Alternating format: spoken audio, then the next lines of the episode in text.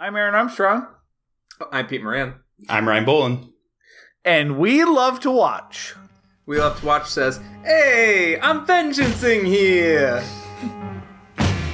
Hot town, summer in the city. Back of my neck getting dirt and gritty. Bend down, isn't it a pity? Doesn't seem to be a shadow in the city. All around, people looking half dead, walking on the sidewalk harder than a match here. But at night it's a different world. Go out and find a girl. Come on, come on and dance all night. Despite the heat, it'll be alright. And babe, don't you know it's a pity the days can't be like the nights in the summer in the city. In the summer, in the city. All the lines in this movie. The fact the fact that this it didn't have something to do with aspirin is shocking. How about, uh. I'm so uh, hungover. We love to watch. Oh my we, God. We love to watch John McClane versus the concept of math. Any Uh, any small math problem. Oh my god. What do you mean with the bucket? Uh, there's a lot of like very clearly yelling over a a, a, a ticking timer. Oh yeah. Like, But you know, uh, they they get through it because that's what he does. That's what John McClane does best. But yeah, we're we love to watch. We're a movie podcast. We pick a theme. We do movies over the course of the month around the theme, and if we remember, we compare and contrast. And we're in our third week of our Christmas theme that is now taking a sharp turn to the hot summer months for the remainder, just in time for Christmas. Uh, in our ho ho ho, now I have a podcast uh, series where we're covering the Die Hard movies, and we're at uh, the third movie in the series, uh, lovingly known by its title, Die Hard with a Vengeance. Peter, how happy are you to get to a movie where we are not going to have to debate what the title is at all? it's, it's nice, it's clean. We know exactly what this movie is up to. If you called it Die Hard 3, I would be genuinely upset at you. What if you call it Simon Says? I would actually respect that more because the, when you watch the movie, it does I'd be feel like, the it was Dennis- retitled from Simon That- Says. They that's- say it like two or three times. That's The what Dennis Rodman vehicle? That's what the uh, apparently that's what the original script was called. Yeah, let's start there. So one of the well, Ryan Bullen's here. He's he's been here a lot lately. Hey. because this comes out after Spooktober. Uh, friend of the show. Um, the trick is don't give him a don't gi- if he's sleeping over, don't give him a, a blanket, um, because he'll hold on to that blanket and he will not leave. did, Wait, did, will he hold? Wait, did I steal the blanket? sound- yeah, it sounds like he stole the blanket, but then the ending sounded like he lives in your house. yeah. Uh, Do you want the yeah, blanket back or do you want me to leave? He he lives in the watch house now. Um, we let him crash on our couch for one night. I gave him a fleece blanket that is four feet long on purpose, not long enough for his whole body, and uh, he's holding onto the blanket and he's not leaving my couch. He's like, The watch couch. he's like, I I uh, I refuse to steal from you, Peter. Additionally, unrelated, I'm never leaving this blanket. Yeah, but this So- is my blanket No. now. But it's your blanket. No, take the blanket. I'm sorry. Well, it's I not can't. stealing if you have squatters' rights. Yeah. I didn't take anything. All your stuff is still in your home. I'm just also here. it's not taking till I leave with it. It- Yeah, Peter uh, uh, Ryan's looking at it and being like, "This blanket was meant for me. This house is meant it for fits me. my body perfectly. my my four foot I'm body. drawn to it. I've never been cold in this blanket." In, in his defense, no one has seen Ryan before, but he is, in fact, uh, si- six foot five and four foot wide and completely rectangular. So it makes sense Oh, that he great. would Akiogara fault uh, um, the, my my front door. Fantastic. um, the, yeah, so we talked about this that no Die Hard movies were meant to be Die Hard movies, much like uh, the the uh, ironically the protagonist of the Die Hard movies who gets dragged kicking and screaming through Die Hard movies. Uh, Die Hard movies themselves just don't want to be Die Hard movies, and then somehow end up being Die Hard movies. The only one that was like meant to be a Die Hard movie was uh, a good day to die hard which is uh, proof that uh, which again great great metaphor because in good day to die hard everything i've heard about bruce willis is that he just is like fuck it i don't care and he's not trying. And that's the same thing that happened with a good day to die hard. It didn't even try not to be a die hard script. It just was a die hard script. Uh, this week has maybe my favorite although peter I don't want to say ruin it, but you teasing what the original title was for Live Free or Die Hard has me very intrigued um, to die. So maybe it'll end. But this this movie went through some a lot of bings and a lot of bats and a lot of other things to get to where we're going. So first, A lot of bings, badas, and booms because it takes place in New York. The big apple. finally finally the big apple so they did st- they did try to make this time they're like let's try to make a like guys let's try really hard to make a die hard movie so they wrote a script for a die hard 3 they're like we're gonna do it we're gonna make a die hard movie and they made it die hard on a boat they called it troubleshooter and uh, bruce willis read it and goes this is dumb uh, i don't want to do another it's too much like the other two i don't want to be stuck in a location I don't want to do Die Hard on a boat. Seems just like Under Siege. Exactly. Seems seems too much like Under Siege. Peter, I think you're going to know the answer. Hollywood doesn't throw away a good script. You know what happened to the movie they tried to make Die Hard 3? It became Speed 2 Cruise Control. So if you want to know, if you yeah, Oh, if you that was. I was going to make a joke about that. Then yeah, okay, yeah, that makes sense. Fair. No, 100% true. If you want to know what the original script for Die Hard 3 would have been like, watch Speed 2 Cruise Control, because that's what they did with the script. Uh, so they go back to the archives and they're like, what, what should we make? So there's this script laying around uh, called, originally called Simon Says, uh, about a guy in New York who's basically doing what the Jeremy Irons thing is doing, where he's calling this cop and like making him go through all these Simon Says type escapades around New York City and he was paired with a partner, and so and so uh, uh, uh, oh shoot, who does the, the Lethal Weapon movies? Warner Brothers. Warner Brothers. Um, Joel Silver. yeah, Joel Silver, Warner Brothers. They take that script and they're like, "This is perfect for the bones for a Lethal Weapon movie." So they take it and they they turn that into Lethal Weapon three. Um, somewhere along the way, that falls apart. They abandon this script and they decide to sell it to some other studio. They put it in turnaround as the as the studios would call it. 20th Century Fox sees that script and goes, "Oh, we could turn this into Die Hard 3." So they take Lethal Weapon 3, which used to be called Simon Says, after throwing away the script for Speed 2 Cruise Control to make Die Hard with a Vengeance. Um, I definitely think you can see the Lethal Weapon component. Like that, on Yeah. paper, I actually think that would have made a very lethal or interesting, very lethal, a very lethal Very- weapon. a very lethal weapon. A very interesting lethal weapon movie, mainly because like one thing I really appreciate about the structure of this movie is it's like it's it, in some ways like uh, like uh, the original Die Hard, like a Raiders of the Lost Ark, like a serial movie. It's kind of a series of unfortunate events. It's one thing after the other, but it's all one. Like they don't have a break and go home and then something else happens. And one thing about the Lethal Weapon movies, and I, I like basically all of them, but they're extraordinarily plot heavy. They're extraordinary. Like we go to this location, we talk to this bad guy, then we like the then we have dinner at my house with my family. we dinner at my house with my family. The idea of almost like a uh, takes place in real time lethal weapon movie where it's just one giant chase scene is very compelling and interesting to me, and definitely something that they didn't ultimately ever end up doing with the series.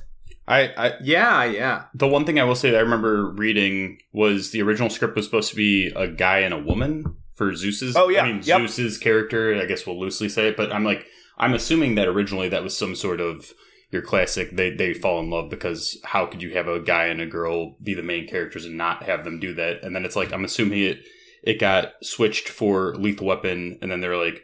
Yes. I'm I'm curious whether it was it was switched for Lethal Weapon, so now it's a white guy and a black guy, and then they switched to Die Hard, and they were like, "Well, he needs a partner. Let's just make the entire movie about race." Because holy shit, every conversation with anybody, every single person has to bring up race, which is fine, but like it is funny where it's like any interaction at all, it's like, "Oh, what? Because I'm Well- because I'm white." Yeah, and I think and I think this movie actually has like some pretty chewy scenes from a 2021 perspective. Oh, yeah. because it's it's a movie in the shadow of uh, Rodney King and the LA riots, and it's a movie that's uh, very much about uh, a a, a white audiences are starting to understand that like why black audience black people in general uh, fear or uh, have some uh, deep hatred for the police um, very often. And the the thing about this movie is like I'm not gonna have like a central take like oh this movie's secretly a genius take on the post Rodney King era. Oh, thank But God individu- you weren't going there.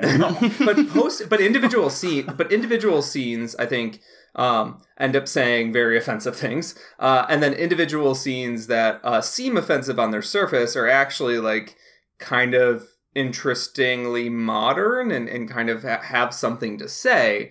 Um, and it's something that like it's it's fascinating that it was originally like about a, a, two, a, a gender thing, like a man and a woman uh, Yeah. getting along, because like the movie feels like it's a New York melting pot movie Built ground two people who do not like each other. They actually hate each other until pretty much the final 10 minutes. Two people who hate each other, they happen to be from different races. Who is more um you know who who which two two ra- which racial uh sort of uh, biases can you yeah which racial uh, conflict can you mine for more drama than a white cop a white older conservative cop and a black man? Particularly like a tall black man who is not shy. Like those those two are you know it's water and oil. Like it makes for a great hollywood sort of of, of dramatic conflict. Um and and yeah there's there's plenty of scenes in this movie that that kind of flail trying to make that work but overall i couldn't imagine this movie being about race it would actually take the sequence where zeus saves John McClane and turn it into a weird paternalist or a, a weird uh, maternalistic uh, deal where uh, uh, you know the woman has to save this man, this this poor man. Like the woman has to step in and, and save him, whereas like the reason Zeus saves him, it, him from the uh, I hate everyone scene, the I hate N word scene, is because he's like, I didn't want a cop getting killed in my neighborhood, and then there's more cops in my fucking neighborhood. Yeah, all the cops Yeah, yeah, I- the trigger I- fingers after I, that. I, I've I've never seen or am aware of the plot of the 1996 uh, Cindy Crawford. Uh, I want to say Daniel Baldwin thriller Fair Game, but I imagine that that's exactly the plot of that movie. Uh, yeah. a movie that everyone here yeah, remembers remembers well. Uh, so Peter, I we can talk about that quick. Uh, yeah, I do like. I get what you're saying, and I, you know, spoiler alert, which we'll talk about. I like. I always really liked this movie. I now am definitely on the I love this movie side of the coin. But I mean, this movie is a hundred percent like racial from the perspective of I don't see color white people. like 100%. Okay. 100%. Yeah. 100%. that's why, like, for a second, I'm like, this is actually a really clever. Like, it's it's not. It's actually being like, it, it, it's a little bit too much from the, um, hey, like at this point, there's affirmative action. Why are you still complaining all the time? What did I do? Like, John McClane literally has, uh, like a a a, a run or a thread there that's like would be at home in any like right wing uh Facebook p- page about how someone wasn't actually racist because they never personally ha- uh had slaves. And also like the movie totally dismisses the idea of hey why would this uh why would this guy in in 90s New York City be suspicious and untrustworthy of a white New York City police officer. Hmm. Who he who he met because he was wearing a sandwich board that said "I hate everybody." Edward. Yeah So- yeah. Yeah um and and I, but i think there's individual scenes though that kind of nail this dichotomy but what really makes this movie work uh, is if you are willing to uh i mentioned 2021 perspective. If you're willing to kill your heroes a little bit and just accept john mcclane as Yeah. racist washed up shitty cop as opposed to your central hero who you're going to root for every second. Um the movie improves dramatically. Like if, if, if, if you're not, if you're like yeah, like this guy fucking sucks, but he's just like this is the this is the cop we get to face off against this German terrorist dash thief. The movie improves dramatically, but I think if you're like really attached to, to John McClane's like nobility as a hero, um, particularly like you know, I think in the first movie he's not that problematic. Um, other than well, the movie the first movie as a whole, we talked about how it's essentially unproblematic. Where two uh, and three now, I think, have some things that like hold up worse. But I, I do think the key to enjoying this movie, and I think this actually leads to what I was talking about earlier. So um, I I had said going into this month that I, I hadn't seen two, three, or four in a while. Two, three, even like I think the last time I saw two or three was it was back to back, but it was before Die Hard four, Live Free or Die Hard had even come out, and I my I'd seen them twice each. I think I, I watched them both times back to back, and both times I felt uh like uh like Die Hard 2 was was better, more enjoyable, more fun, more represented John McClane and like the the character that I liked. Um and I I, I thought that this was ultimately the kind of the weakest of the the four movies. And I think I kind of, you know, pinpointed why that was for me a little bit and that like I I really had a problem with um kind of where where uh, how they made John McCain in this movie. Like the the idea like the first the first That was a two fun- movies That was, a funny, that was a funny slip. Did you hear what you did? how they made John McClane. you called him John McCain. Oh, I heard McLean. Um, I, I mean, I'm always disappointed. How I do like how they how they Whoever's- made John whoever's McCain. editing. Sorry, whoever's editing. If I No, misheard you- that entirely, No, I it's- know it's it's, fine. stupid. It's- Please edit that out. But that was that Hey. made me No, laugh. that is uh, like a even more disappointed with how they made John McCain. I'm I'm disappointed with how John McCain made Meghan McCain because that lady is the worst. she is she is the definition of John McClane in this movie, where she's Yeah. like, "I've never been mean to a black person." Yep. Uh, Yeah. so therefore lady. so therefore nobody is. Yeah, you Nobody made Whoopi could hang be. out with you for years. Of course, you were mean to a black person. Why? Just because I support a system that has institutionalized racism and violence against black people? That's Yeah. me. That's on me. Um. Yeah. I. I. But I do like. I. I didn't like the way that they like. Oh, now. So the the victory of the first movie that is. Uh, codified in and emphasized in the the second movie's ending of like you know uh, uh, the the emotional core of one of the best movies of all time Die Hard being about him reuniting with his wife is now kind of like thrown to side on the premise almost of like well she just didn't fit in this movie or um or the cast didn't make sense or maybe she didn't want to come back from the movie and like that did rub me the wrong way as a matter of fact like to this day my Jurassic Park 3 has a lot of failures. The thing that bothers me the most about Jurassic Park 3 is the way they're like, hey, you know how the only real like character growth for the most part in the movie Jurassic Park is based on the idea that like Alan Grant has accepted and decide has got over his like hate or fear of children and is going to end up marrying Ellie Sattler. What if uh she has a kid with some other guy and he calls and says hi? Like something about like taking away a victory or an emotional closure from a much better movie rubbed me the wrong way. So yeah, having John McClane as like this kind of angry alcoholic. I haven't talked to my wife in a year. I'm getting kicked off the force. Like just out of nowhere, just felt like watching it back. starts the movie suspended. It did. Like, and so it didn't. It felt like it. It was less of a Die Hard movie than I wanted it to be, and like watching it now for the first time in a while, and maybe being like less entrenched with what I need a Die Hard movie to be.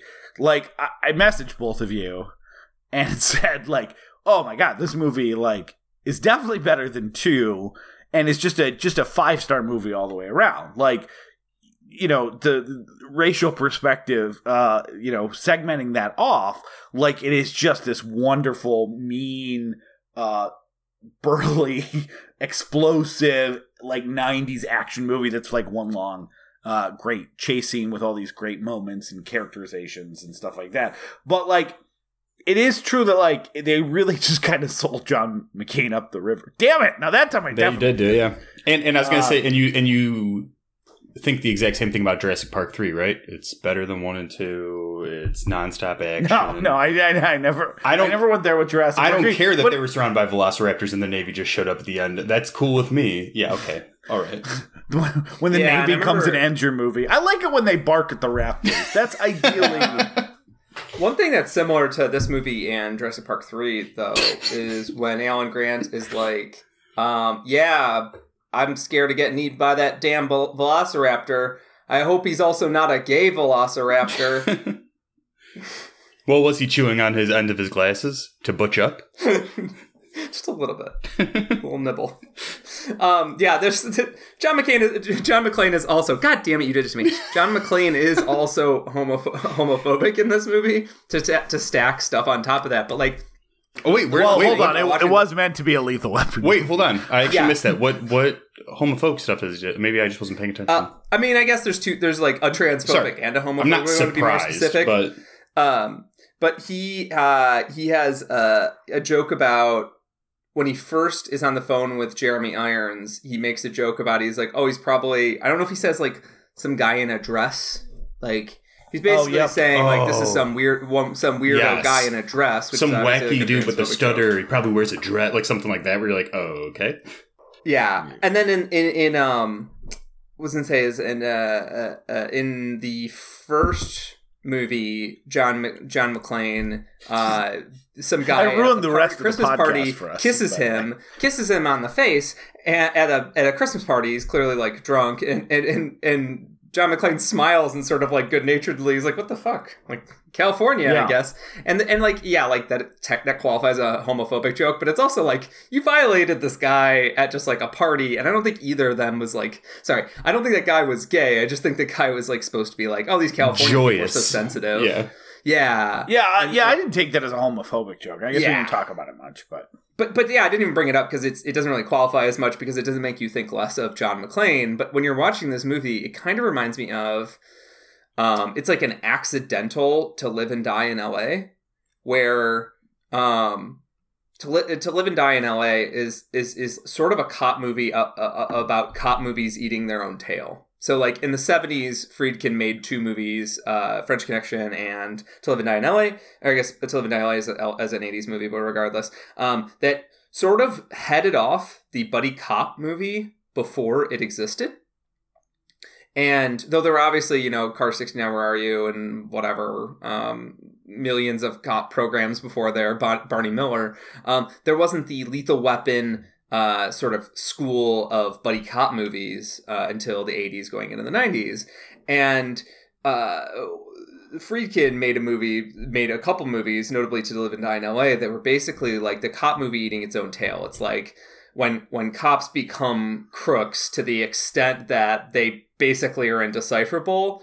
Um, by the end of the movie, you don't care if the cops lose because They're the bad guys as well in your eyes. Yeah, um, in this movie, I don't think it goes that far, but it's kind of hinting. John McClane is such an unlikable character for so much of the movie. It's kind of hinting at like uh, almost a subversive act, an accidentally subversive act, where where you make John McClane so unlikable that when you're watching the movie, you're like, oh, the real hero here is Zeus for putting up with his shit just to like actually save people, It is kind of interesting though, like a movie like To Live and wait, what is it? To Live and Die in LA. to live and die in LA. To Live and Die in LA.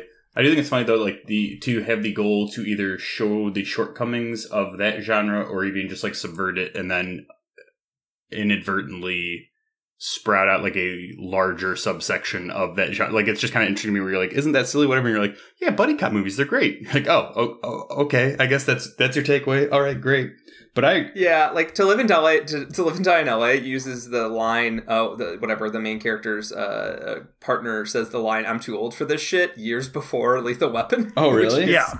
I think particularly funny to me. I do like I do agree though that they that they do it to at least a certain degree because even I mean granted I've seen the movie before but even when like things aren't looking good there are no more necessarily bombs in play for like threatening general civilian whatever when John McClane gets like captured by the bag like all that kind of stuff I'm not worried about him at that point I'm just kind of like oh dang okay we're like our, I mean like I'm not like oh no our our shiny perfect hero how is he going to be able to save that you're just like oh dang well I guess we'll see what happens how he's going to get out of this one yeah, yeah, that's and I why like it does it. We talked about that in the first um, episode we did too. Like realizing that like uh, when diehards are good, and actually Die Hard Two is actually the one that's the most version of the four that we've seen. Um, it actually functions less like an '80s action movie and more of an Indiana Jones type Ooh. serialized adventure movie I agree with that. like where it's uh you know 80s action movies are really about like um uh almost almost structured as peter said as like um uh, a video game where I got to go do this, I got to finish this mission. Okay, then I talk to these people and they give me my next mission and I go out and that's like most 80s action movies are sort of structured like that where Die Hard 1 and Die Hard 3 and I'm pretty sure Die Hard 4 as well is more of the we go here, this happens, then we go here like It- there's no break it's got that- just incident. It's got that almost um, Big Trouble in Little China, but like not not quite as affable lead, but like just like things are happening and he's got to roll with the punches, but he's good at that, and I do like that. I like that aspect of it.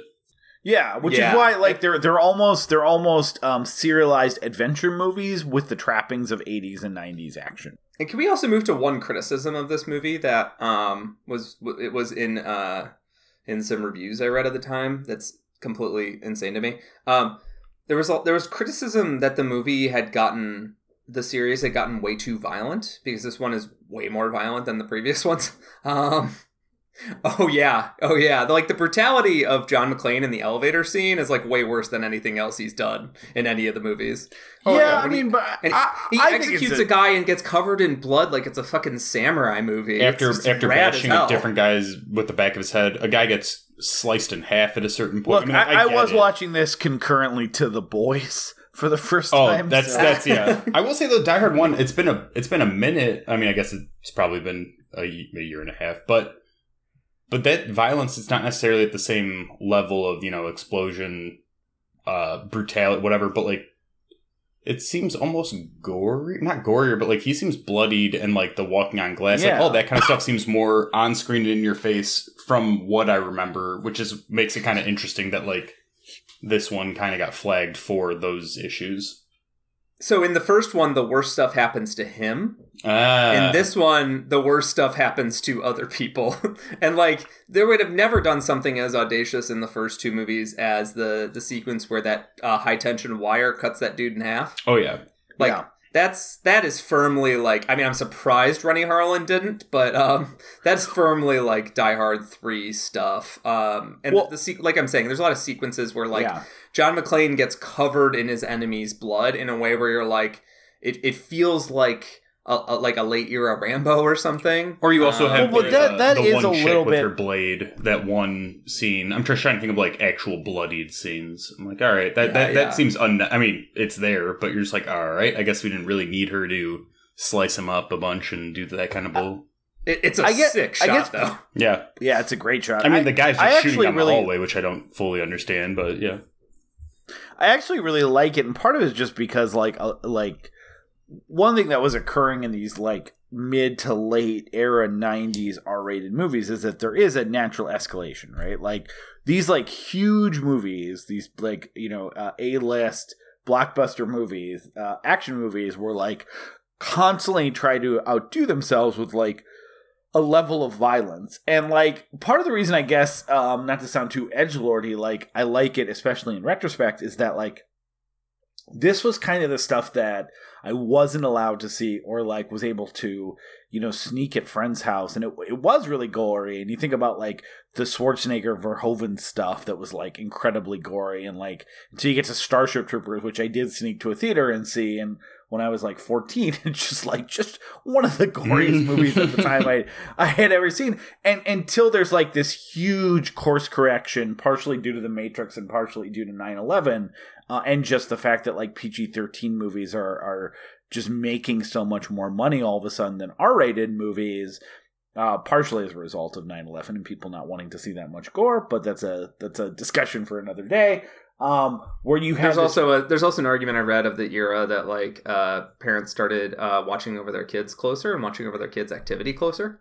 Uh, so it was harder for kids to sneak into R-rated movies. a little bit of parents- Columbine in there as well too. Where, like, Yeah, And even people- that was like, that's when they started carding uh i mean it used to like it was like restricted like you could be 12 and walk into an r-rated movie and no one cared. And like when i when it, in 1999 when i was 15 and like trying to see like american pie and south park the movie in theaters like it, post it was like the summer after columbine and people were like they were carding. Like you had to figure out a way to have someone older buy it for you all of a sudden even though like you know uh, i'm technically much older than i was when i just bought a ticket to starship troopers at a matinee. But Yeah. but you know the so all those things kind of change it and then like all of a sudden everything becomes very antiseptic and there's no more gore. So like you know, at the time that I'm able to watch the R-rated violent movies is the time they kind of stop looking like Die Hard with a Vengeance. And so for me, I mean, there is a obviously movies now have co- corrected back in a lot of ways, but um, I think even like the more R-rated action movies and are are usually less like gory than say a, a, a James Cameron or a you know or a McTiernan or a Verhoeven movie was in the in the nineties, um, or maybe they feel gorier to me because they you know they they don't have the over reliance on like CGI blood. and Yeah. stuff like Oh yeah, for sure. I think Yeah. that's a part of it. This movie definitely casts a darker light on the line in the first Die Hard movie where uh is it Carl's brother or the you know the first German guy he kills um and he says oh you're a cop. You can't you, you have rules. And he's like yeah my captain keeps telling me that which at the time is like a badass line um because it's just like oh you know John McClane's about to fuck this arrogant asshole up.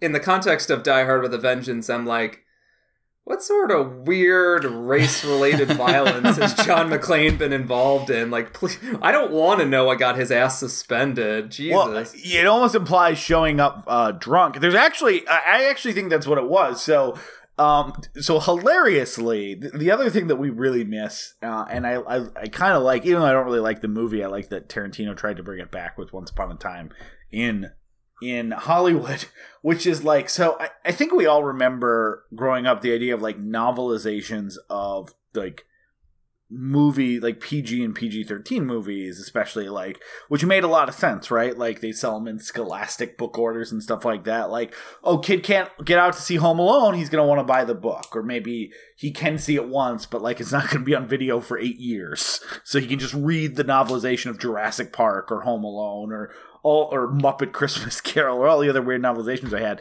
I forgot they used to make them for adult books too Yeah. or for adult movies too. Uh, which I I remembered. I, I'm occasionally reminded of this. Uh, one, I did buy Peter the the novelization of the Thing movie uh, for a present a couple years ago. But it's pretty sick. uh, yeah, I'd heard really good things about it, and I did like one of those things. It's like, holy shit, why does this exist? It's based on a a story. Why would you write a In the? VHS era, where you could get like it makes sense. It would make sense Yeah. for like the set, like the early '70s when like you had to wait for something to come on TV, Yeah. and it would probably be heavily redacted. But like in the true VHS era, you could just rent the movie. Well, also like again, the Jurassic Park one was somewhat funny to me because there's, I mean, it's based on a book. Why would you, why would you then need to now like just go buy the book? That's what they did for the Die Hard one and two, right? They promoted those were both uh, loosely based on books, and they promoted the fuck out of them being like, you know, 58 minutes, ba- you know, what Die Hard two is based on. So, but they wrote a novelization for this one, and Peter, I think you're right because what I read about it is that they really delve like it's a very dark book. Apparently, That's what I read. Was like the tone is darker. the tone is very dark, where they really delve into uh, John McClane's failing marriage and his descent into alcoholism. And it's like, who is this for? Yeah, who who watched the end of so one and two have essentially the same arc more or less. Like Yeah, Um, I mean, two they start off in a in a happy place, but it, it's it's you know John McClane has to rescue his wife Holly Gennero and reunite with his his reunite, reunite her and him with their kids for Christmas. And at Yep. the end of the movie, they kiss and they ride off with Argyle slash um, a man who Golf- lives below the airport who may or may not work there. um, um, but uh, this movie, it starts off. The first thing you see is John McClane basically getting rousted on the back of a bus. You're not totally sure where he's going, what they're doing. They purposefully shoot. John McTiernan is back, and he's the movie. You can feel it. The movie is like fucking tight. Um, the the sequence is sort of tricky. You're like, where the hell are they going? Are they in the back of the paddy wagon? Are they back of a city bus? Like, it's kind of hard to tell Well- what's, what's going on exactly. And then, because there's no there's no establishing shot, there's nothing. And then it's it's just taking you through this sort of almost build up to a dark joke. And he's drunk. He's asking for aspirin. He's complaining. He's like, I thought I was suspended. Like, you know, leave me the fuck alone. Like, clearly he started, he stopped drinking like two hours ago.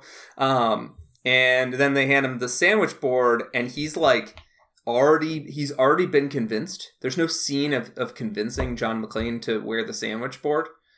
And he's just like, He's like, "Where'd you guys find my sandwich board?" Yeah. Oh, this is one you made, Did you guys grab that outfit I told you to grab from home?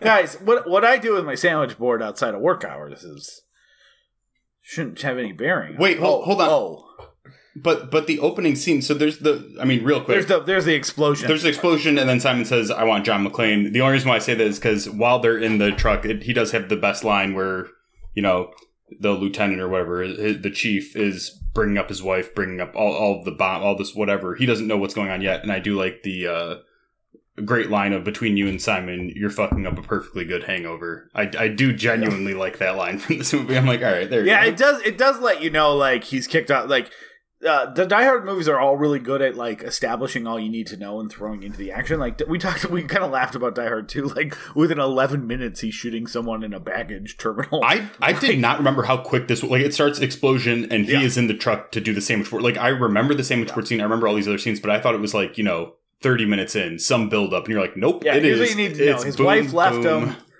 yeah, don't ask where Holly is. She's not in this movie. She's gone. That's also because the actress didn't want to come back, so they just sort of cut that. yeah, but the thing line. is, it does take place again. I don't want my frustration to come back, but like it takes place in a day. Like he he, you know, his wife's on vacation with the kids, and he went out with a friend and stayed out too late. A cop buddy. Like you have the same thing without like trying to do a weird like, hey, dude, call your wife. He's like, oh yeah, I guess I like I I don't like. I'm beyond the point that it affects my enjoyment of like everything else in the movie. I still think it's a dumb, a dumb character uh, arc for him. Like if I cared about that too much, and I, it, it's also my least favorite part about Live Free or Die Hard, where like his kids hate him, and he's like this weird person stalking boyfriends. Well, Like- yeah, yeah, we're like, it's like we're just make him a functional member of society, and he has to like it all still works. He doesn't need to have everything's been taken with me, and all I have is my badge and my gun and crazy supervillains. yeah, and I, I feel like that kind of like helps the it weirdly enough helps the movies go down smoother um, because yeah, while while it makes them the movies darker and it kind of casts a shadow over the first movie um, and and the second movie, I would say. Um, it it casts a shadow over them. It makes the movies go down because you're like, oh yeah, a the sec the first movie he's like, you know, he's a stubborn dick, and then he earns back his wife's love by rescuing her. Like they haven't fixed their issues. Um, two, um, sort of a similar deal. Things seem happier, but he's you know he's he, he's trying in that movie, right? Three, everything has fucking fallen apart. all their issues from the first era, you know, things calm down, and then all their issues from the original just like they they boiled to the top. There's nothing to there's nothing to do, and he's just descending into a, the worst version of himself. J- John McClane is is is in living in this post Rodney King world where like people, white people, and the media openly hate openly hate cops. Like, and I'm not saying that to defend them. I'm saying I'm saying they rightfully openly hate cops. And then by the fourth one, he's just an angry boomer dad. And I I like all the movies. Sorry, I like the four movies that exist and and the ba- and the battery commercial. Look, here, here's here's here's the thing. Ultimately, that I've learned as I've grown older, is that like you don't have to enjoy things based on the entire arc of the day existence. So, like, I can still get emotional uh, closure and good feels from Die Hard without having to immediately think in the back of my head like but then they break up five years later I- so I- I this real like like you can make whatever you want canon for the moment. Like you don't have to connect. It's like you know, it's like the old joke about like Dark Souls three. Like I I don't need to include Dark Souls three in my head canon of the Dark Souls game. I can make that whatever I want over here on the side and just enjoy the story of Dark Souls. I like. There's there's nothing I need to do for these other sequels that like well I can't I can't critically evaluate them unless I'm looking at it as a whole like I can just enjoy the movie oh yeah, eh, yeah, I, I think that's been very helpful for me. No, I agree, and I even what Peter said. Where I, I agree with you, Aaron. Where to me, it, it makes sense that you know for to set it up as their relationship fell apart, just because kind of like we talked about, it makes him continue to be like a flawed real person Yeah. versus the usual all that stuff. But but it does seem very doable to still keep. you- Like you said, oh, she's out of town, like that, kind like something along those lines could Yeah. be very feasible. The other, the other thing I do think it makes sense is just like he's on the outs then with the actual cops and stuff like that. But like we've already kind of established that he's a renegade, not a renegade, but like Yeah. whatever. But I do like that then it puts the dynamic of he doesn't even he cares obviously about his job. That's the only thing, all that stuff. But it it adds another layer of he's just a guy on a uh, downward trajectory, and it does it does make for more interesting scenes to me where it's like you know when when he gets his badge back, it's not oh yeah I'm back on the force. It's like no I want to hear you say it. Like he he he is just like a mad not a madman. He is an angry person where he's just like no you you you say it. You tell me I'm I'm back, right? You you gotta you I gotta mean, I do- I say do- the fucking I do words. like, like it's like that kind of that. stuff where you're like, all right, Yeah. shit, okay, geez, man. Like you are even even the one thing you care about, you're still like, oh no, you gotta like he's okay with if this all goes away tomorrow, that's fine. I'm just gonna drink my my sorrows away anyways.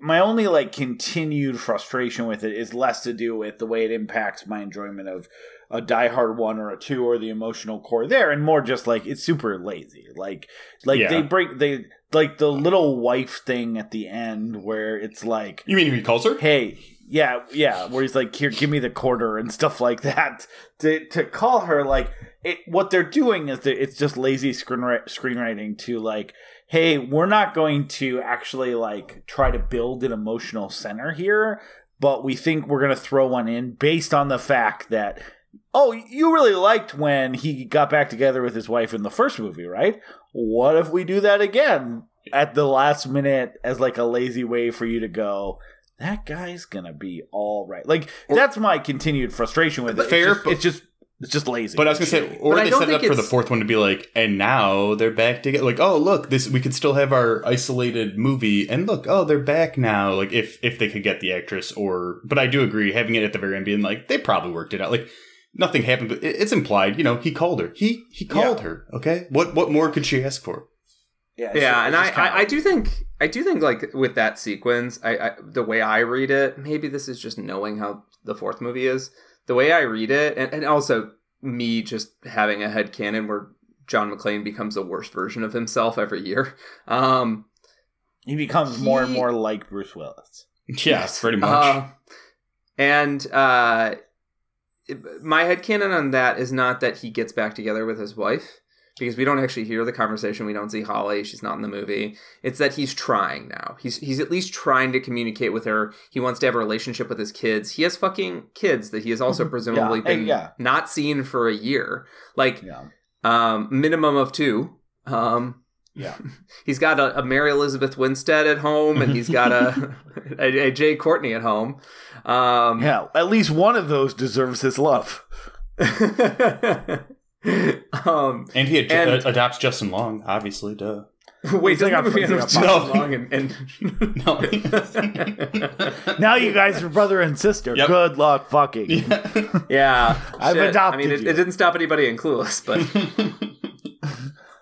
Uh, well, part of part of the reason all that's in there, though, uh, I don't know if you guys have seen it, is that like everything from the part where he's like, "Give me a quarter to call my wife," to the ending calling his wife is like a total reshoot.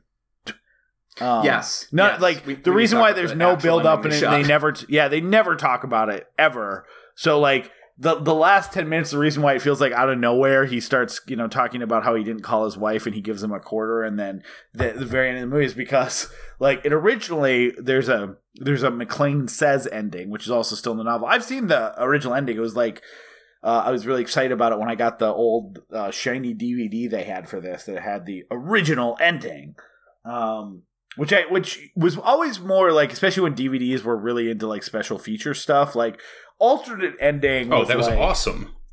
yeah well alternate ending was always like okay alternate ending like something that they never really worked original ending yeah. that's that's got me a little more enticed here check it out. but essentially like it, it i don't think either ending is great shakes i do think that the reshot ending is better even if it does add in all the stuff about uh, holly only because like have you guys seen the original ending Unless the original ending is he says, yeah, fuck chicks, man, and then him and Samuel just start tonguing mad. I'm assuming it's it's not a big difference. I mean, like I'm assuming he's just like, uh, you know, it is what it is. I'm gonna go back to drinking.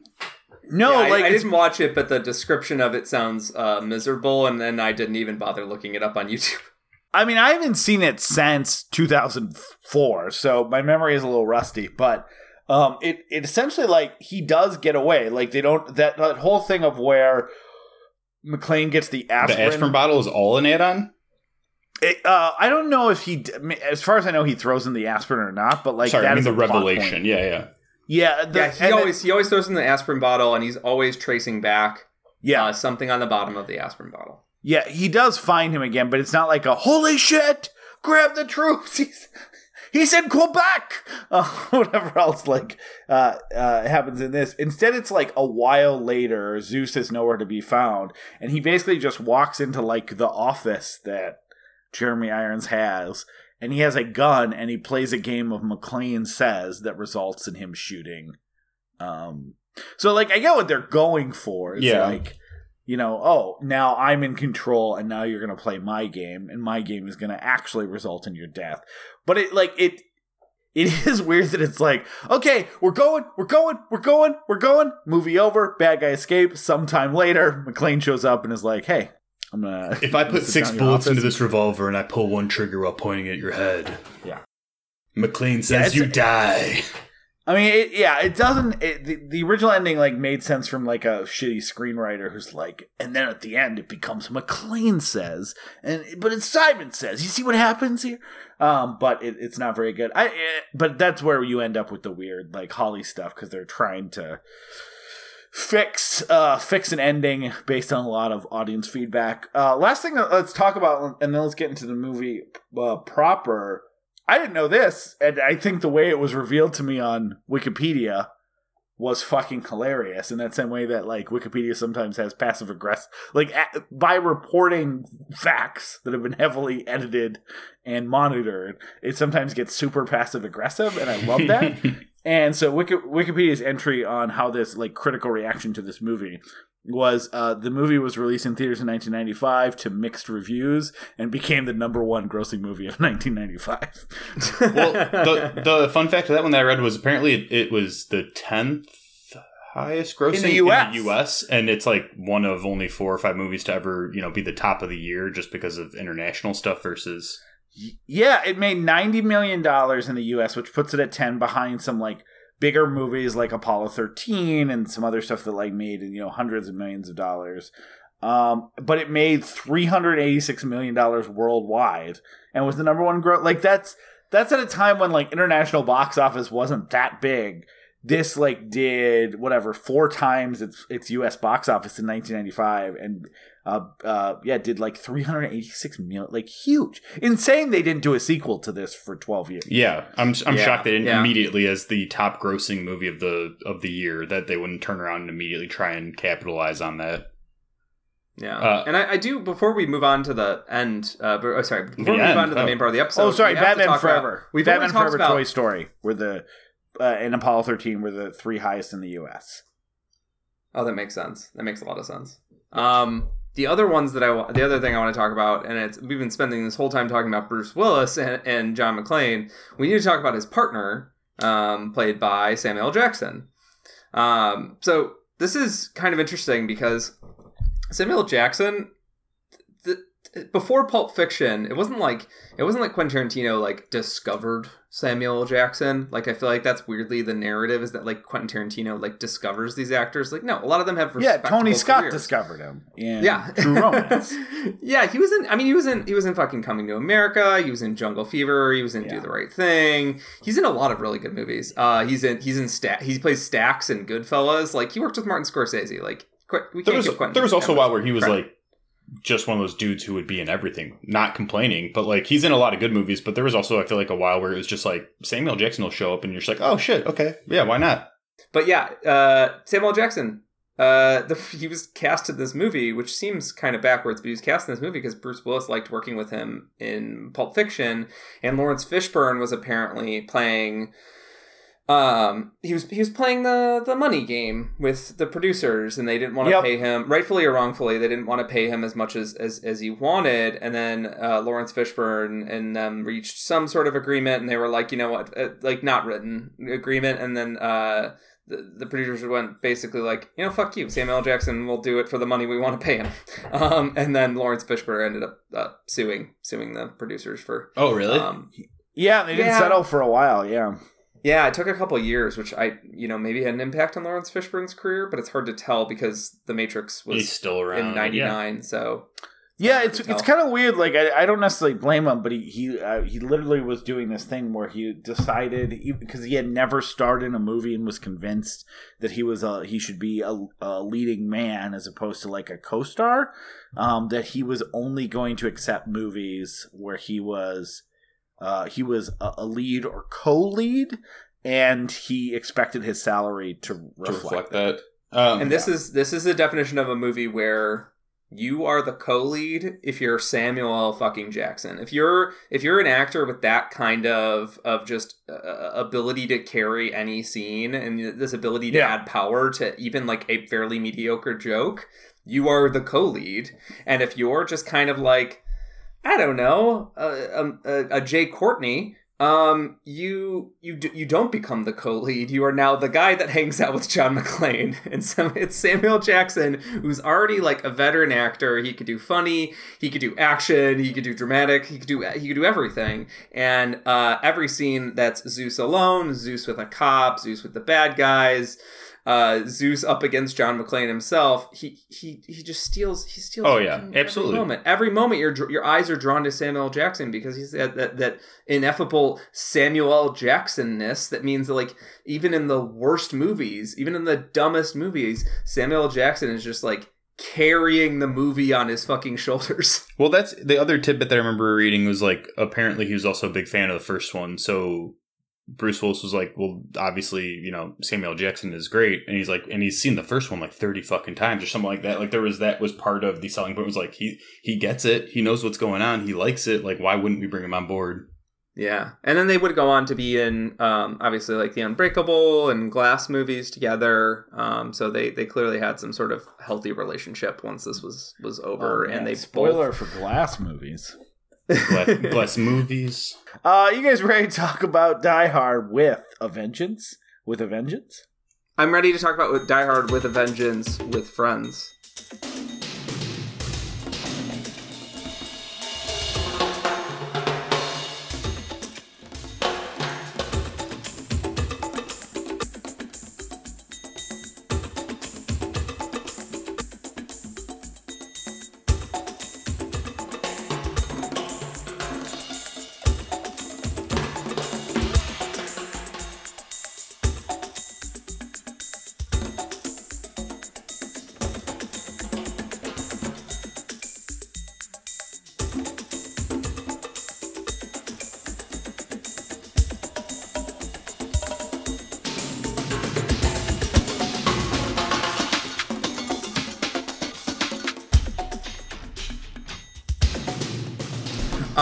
Yeah, Aaron. Um, I'm gonna do the recap.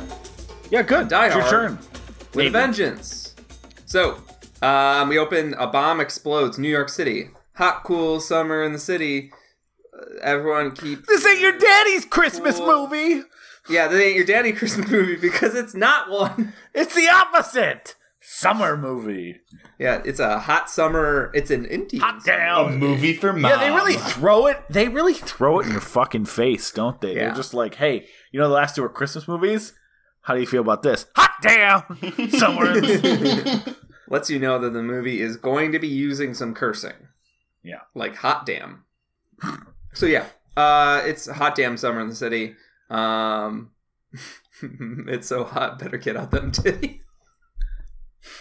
What's the next line in the song? I I legitimately thought for like 20 years of my life it was hot down somewhere in the city until right at this moment, and that's kind of blowing my mind a little. so who knows? What this- Yeah, I look. I, i'm I not. Look, I'm titties, not but- prepared to find out what the second line is. I'm still wrestling with learning what the first line is. So Yeah. just tell us what happens in the movie before my mind oozes out of my ears. A bomb explodes in New York City. Who Who'da thunk it? Um, the movie is about a mad Bimer who goes by Simon, um, who speaks riddles to the police uh, and demands John McClane get uh, get out here. Come on and, and play his riddles with him. Come on, John McClane. He has a vaguely German accent. Remember that for later. Uh, first explosion happens. John, Mc- they, he tells him that another bomb is going to go off, and this time it's actually going to really fuck people up because it'll be a populated center unless John McClane uh, does something. Simple They- the police are like, Pac-Man. This guy's suspended and he's a drunk and everything we talked about in the first half of this episode. Uh, and they're, and he's and like, I, I can't remember. Has anything notable ever happened to him? Bla- blanking for now. I'll come back to that later. um, so John McClane gets uh, roused from a hangover, uh, and he gets shoved out in Harlem with a sign that says "I hate N words," but with the real word. And he is standing out on the corner, and basically, yeah, that's what that's what the Simon Says person demanded. He demanded that he stand on the, in the corner with a sandwich board sign and, and say this. Uh, and when somebody comes up to him and tries to get him to like fuck off, he he, he explains like, "No, I, I'm a cop, and like if I don't do this, they're gonna blow up a bomb in Harlem." Um, that's what he, he tells this character, Zeus, played by Samuel Jackson, who's just a shopkeeper. He seems like he's like a good role model on like young kids in the area. He seems like he's like just like you know he's he's been around the block. He's he's supposed to be quote unquote streetwise, but he's also like he's just like ethical and wants his life to not get fucked up. Uh, and then there's a group of uh, young men. Um, this is very much a uh, cultural insensitivity thing. That it's sort of like the the cultured black man and the gangbangers. That's the two type of people that live in Harlem. Like, um, of course, there's clearly a gangbanger group of guys who walk up to John McClane and throw a knife at the sandwich board, and Samuel Jackson has to save him by, in a reference to the first movie, ripping a piece that's taped to his back off and then pointing it at those guys and then they both uh, take off in a take off in a cab to get the hell out of that neighborhood to avoid these guys wrath and now uh, zeus um, who the simon calls the samaritan is in on it. he's, he's part of the deal um, he's tied in there with with john mcclane uh, these two do not get along. They're bound to each other purely by Zeus not wanting a white cop getting killed in his neighborhood, right on his street. And um, they they speak McClane, to the, McClane tricks him to go along on the next thing, right? Though because he's like, "Hey, uh, that we, you know, that bomb we found, the liquid bomb, planted in Harlem." Yeah, yeah. Uh, John McClane basically lies and says, you know, like to, to motivate him, basically says like, you know, that bomb is going to blow up in your neighborhood. Next, so it motivates it motivates uh, Zeus to to come along. Uh, they speak to Simon on the phone. John McClane doesn't recognize his voice or anything, but you know he's just like it's a, it's a it's a nut, whatever. Um, let's go on to his next his his next challenge, which involves it's a um, cell phone or sorry, it's a um, it's a math problem that they have to solve in a payphone. Um, they have to dial the right number, which is five five five plus the answer. Um, and it's like a kind of a trick trick math problem. You if you multiply all the numbers, He's, it's like yeah, he's 2000 not using very complicated. Like he's using like stuff that you probably heard in a riddle book when you were eight years old, yeah, which is yeah, fine. it- like I, I don't have a problem with it, but it's Um, but the stakes are high, right? Like if Yeah. you fuck it up, you'll get blown up.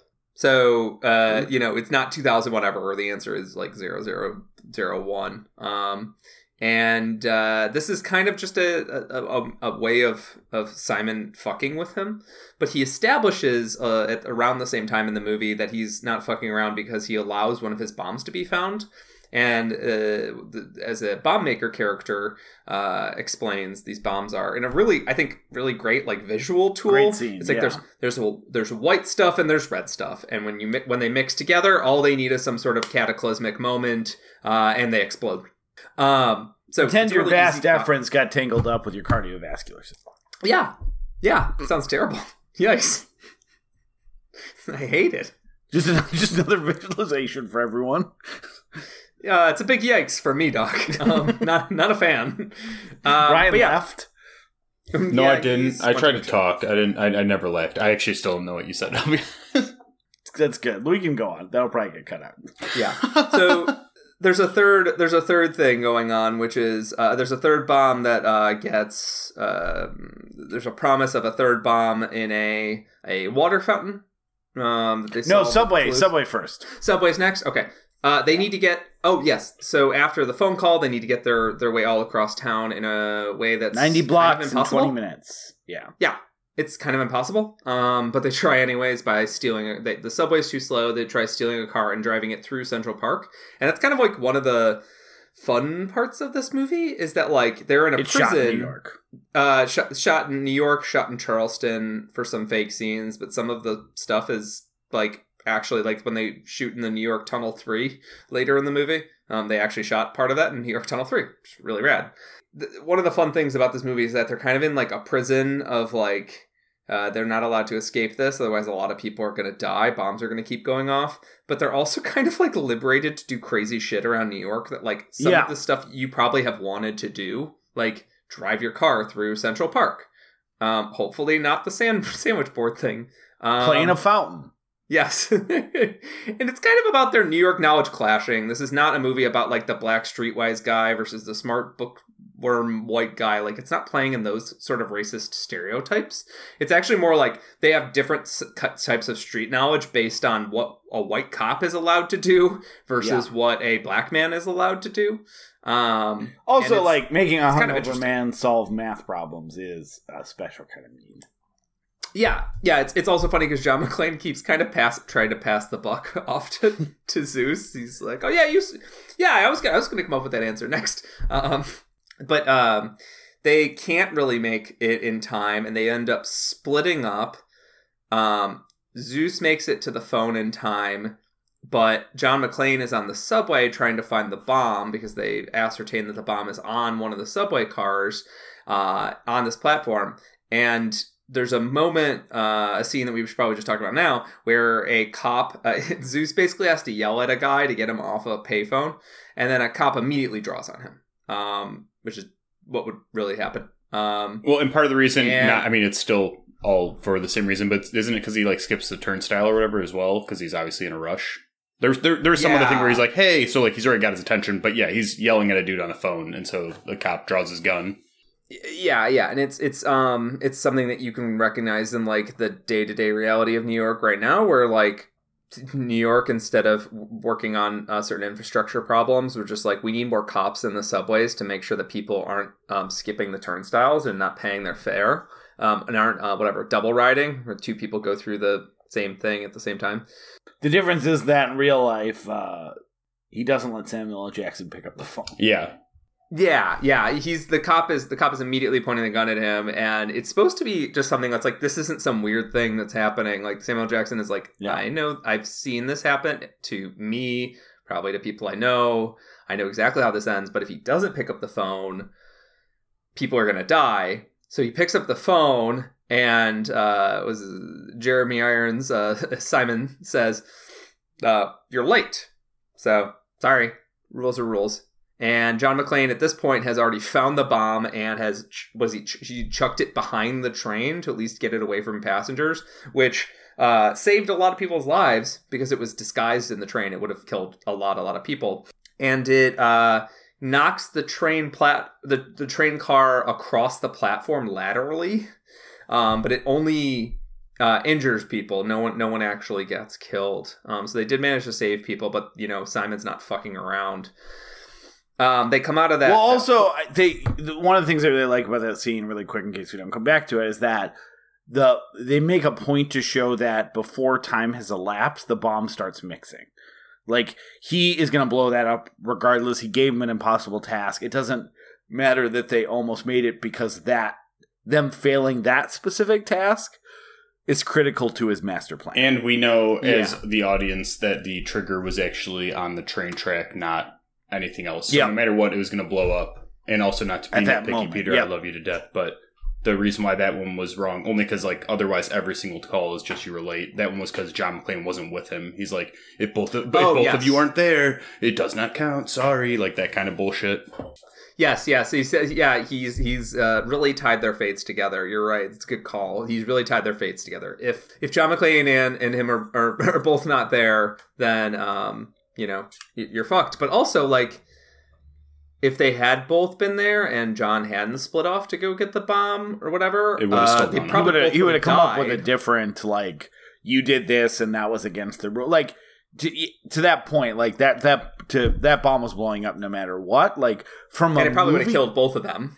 Yeah, from a movie perspective, they're doing that because they haven't tipped its hand on, on who Simon is or what his plan is. What one thing I fucking love about this movie is that you do have 45 minutes of what I imagine was what Simon says, right? Like uh where like you don't see uh, Jeremy Irons, you don't know he's Hans Gruber's brother. You don't know about the bank plot that they're just going from point A to point B. So you don't really know necessarily that like that bomb was one that was going to go off regardless of whether they achieved their um their goal. I agree, and it's it's uh, this is the point when we can actually start talking about Jeremy Irons as uh, Simon Peter Gruber, um, because he uh, after this New York explosion sequence, we he gets to have a entrance that I think rivals um, Hans really Gruber's good. entrance in the original. It's really good. Yeah. It's really fucking good, dude. So 45 minutes in the movie, you haven't seen this guy, you just think he's maybe a crazy person that, you know, hates John McClane for some reason. And then all of a sudden you see Jeremy Irons on a on a rooftop and you're sort of putting pieces together. You're like, "Oh, this is the mega terrorist." Uh, it's Jeremy Irons, so he's he's hot. Um, he speaks with so a hot. He's hot in this movie. he's that hot. He's hot. Well, to tell you. well, also the Hans Gruber, I'll tell you this. Hans Gruber, not hot. oh no. but like, but like, if it was fuck Mary Kill, I'd be marrying Hans. But I, but boy, I'd be, I'd be fucking uh, Simon. All right, Simon Peter Kidd. Uh, you're definitely killing the villain from Die Hard 2. Sure, why not? He is the he is a right wing fascist. Right? There's no way he's good in yeah. bed. There's no way. No. Uh, Absolutely not. even with even with the hot buns. Also, before the reveal, you get a No, call saying saying there's a bomb in the school. So you're like, "Ooh, it's still on. yeah. The game is still in play." And then it cuts back, and you see him on the roof, and he's like, "Oh, wait, there's something bigger going on here. Oh, he's getting everybody away from where they're at." Well, and the great Yeah, part so is he does the whole dump truck thing, and they go down, and get those cops killed, and then he does like a like it's so good because he does the he's looking at everything. He talks to a couple people. He does an American accent. It's like, oh, these dump trucks. We're in the city engineering, you know, city hall, this close downtown Wall Street. We got to protect one. And it's like one fluid motion of them like changing his sunglasses. Oh yeah, Five people back. join him. Walks into the Federal Reserve. Like it's so goddamn. I get he's hot, but I I don't think you have to bring up his massive dump truck uh, in this movie. He's got twelve dump trucks. He's got big old dump truck. Look at that boy. He brought a fleet of dump trucks. oh god. Um, he does have a bunch of tall, hunky German guys with him, so in a sense, he did bring a fleet of dump Oh, that's true. Yeah. Um, A fleet of gold dump trucks. You guys So- will be wearing solid gold diapers. so this is this is a sequence. This is a sequence that like I think rivals the original. Agreed. And is is maybe my favorite sequence in all of the Die Hard movies, where um, you're expecting another. They just said there's a thousand schools in uh, in New York City, and uh, you know uh, the bomb could be in any one of them, and then he gives them a 21 out of 42 or something. He gives them like a weird riddle. Um, yeah. 21, and, uh, half is 42. But because John McClane is hungover and also not that smart, um, and Samuel Jackson just isn't, it's not clicking with him either. They don't realize that it's referring to presidents. That they're naming um, Chester A. Arthur. There's a school named Chester A. Arthur. That's where the bomb is. So while this is happening, this is all a big distraction. Cops are out searching as many schools as they possibly can. It's a futile fucking task, but they're searching as many schools as they can. And um, th- this this heist goes off um, to similar to to the original Die Hard movie that is like set to classical music. Hans Gruber is pulling off, as you're saying, he's, he's pulling off this accent. He's he, they're robbing the Federal Reserve. Uh, your 120 your billion dollars. Yeah.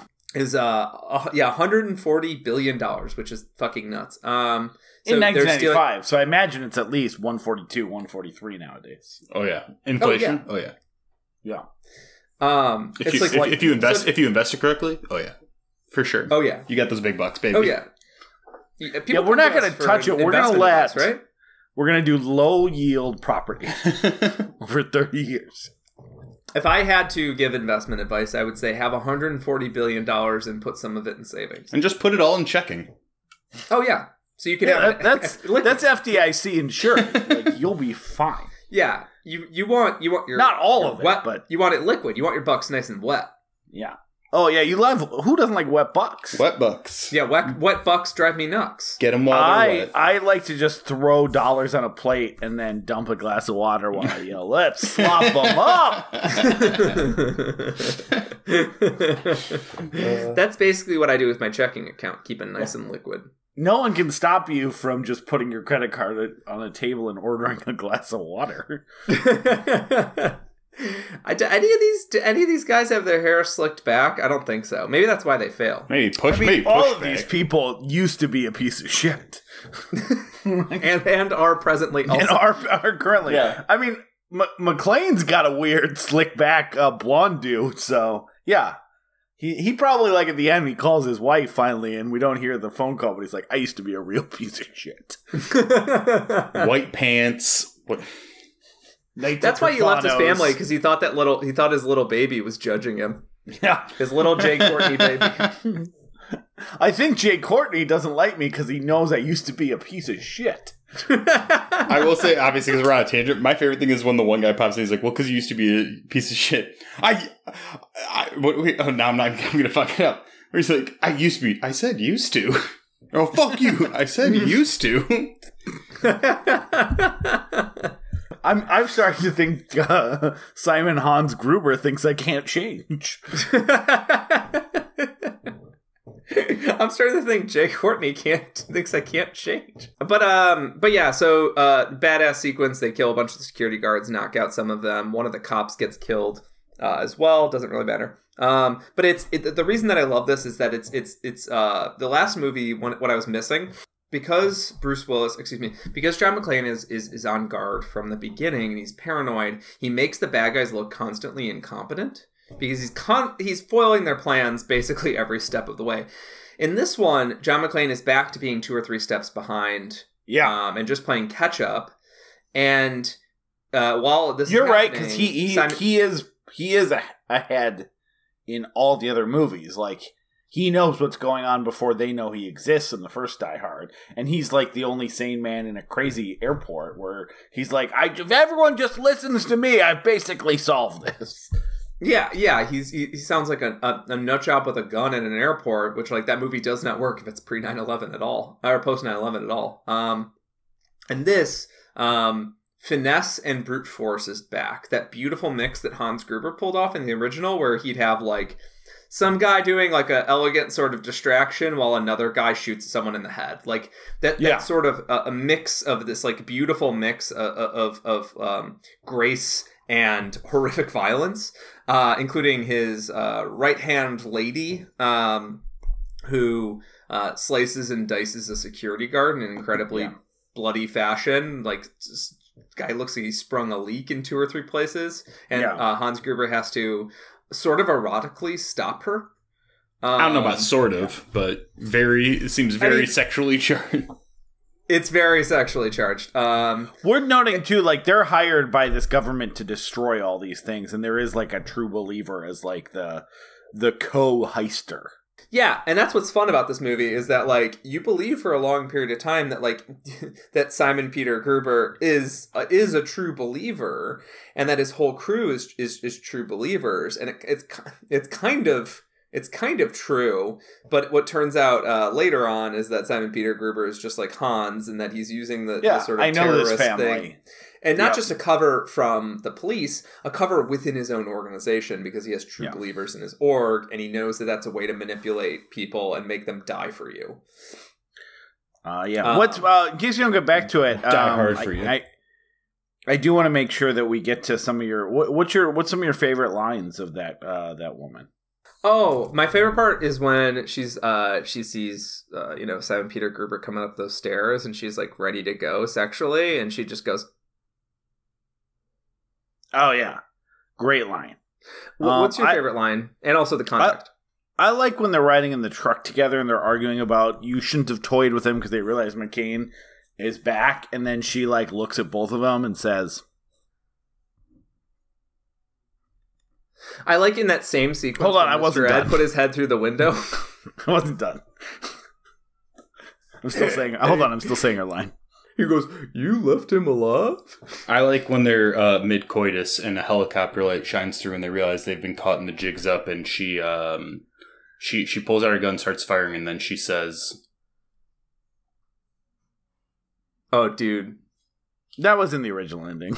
"Oh, They okay." cut. They they they were like, "Oh, should she be racist?" And they're like, "Just cut it." I like the idea that they were like, "What about if she's like the crazy, you know, unhinged character who'll just slice and dice, you know, two people or whatever?" What if it was a woman? And they're like, "Oh man, what she gonna say?" They're like, "Okay, we we're already we're breaking through so many things already." Oh, they're like, by- we wrote by- for one woman already. by She's in the police. Like, we can't write for two We're women. not, we're not going to give her lines, but she's going to be like, "Whoa, a chick's doing that in both those scenes? No way!" I mean, he still fucks her. Got- don't. I mean, Yeah. don't get me wrong.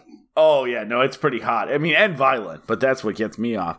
Um, but to like, we have the we have the police lady. She's got lines. I think a teacher has a line. Like, Oh yeah, we gotta write another line for women. I don't think that so. one teacher's like, "The doors are locked." I mean, it's there. They are they say them. Yeah, it's probably like a union thing.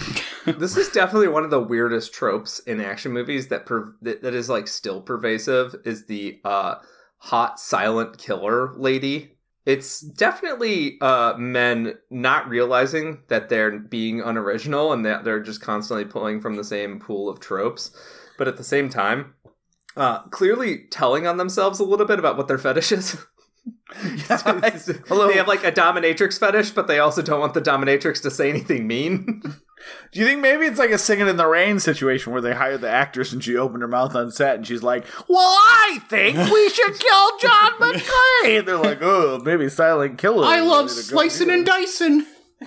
I'm a dicer. I will say, I'm a slicer. it, just because the fetish scene broke up, it, it, it made me feel really weird that in the one sex scene, obviously, it's like, oh, you know, he opens the door and she jumps on his back like a spider. Like, oh my, god, oh, oh, this is like, oh, she's crazy. She's gonna be crazy even in the bedroom because she's such a nut job. And then he puts her on the desk and she's like, yeah, okay, that's about it. I'll.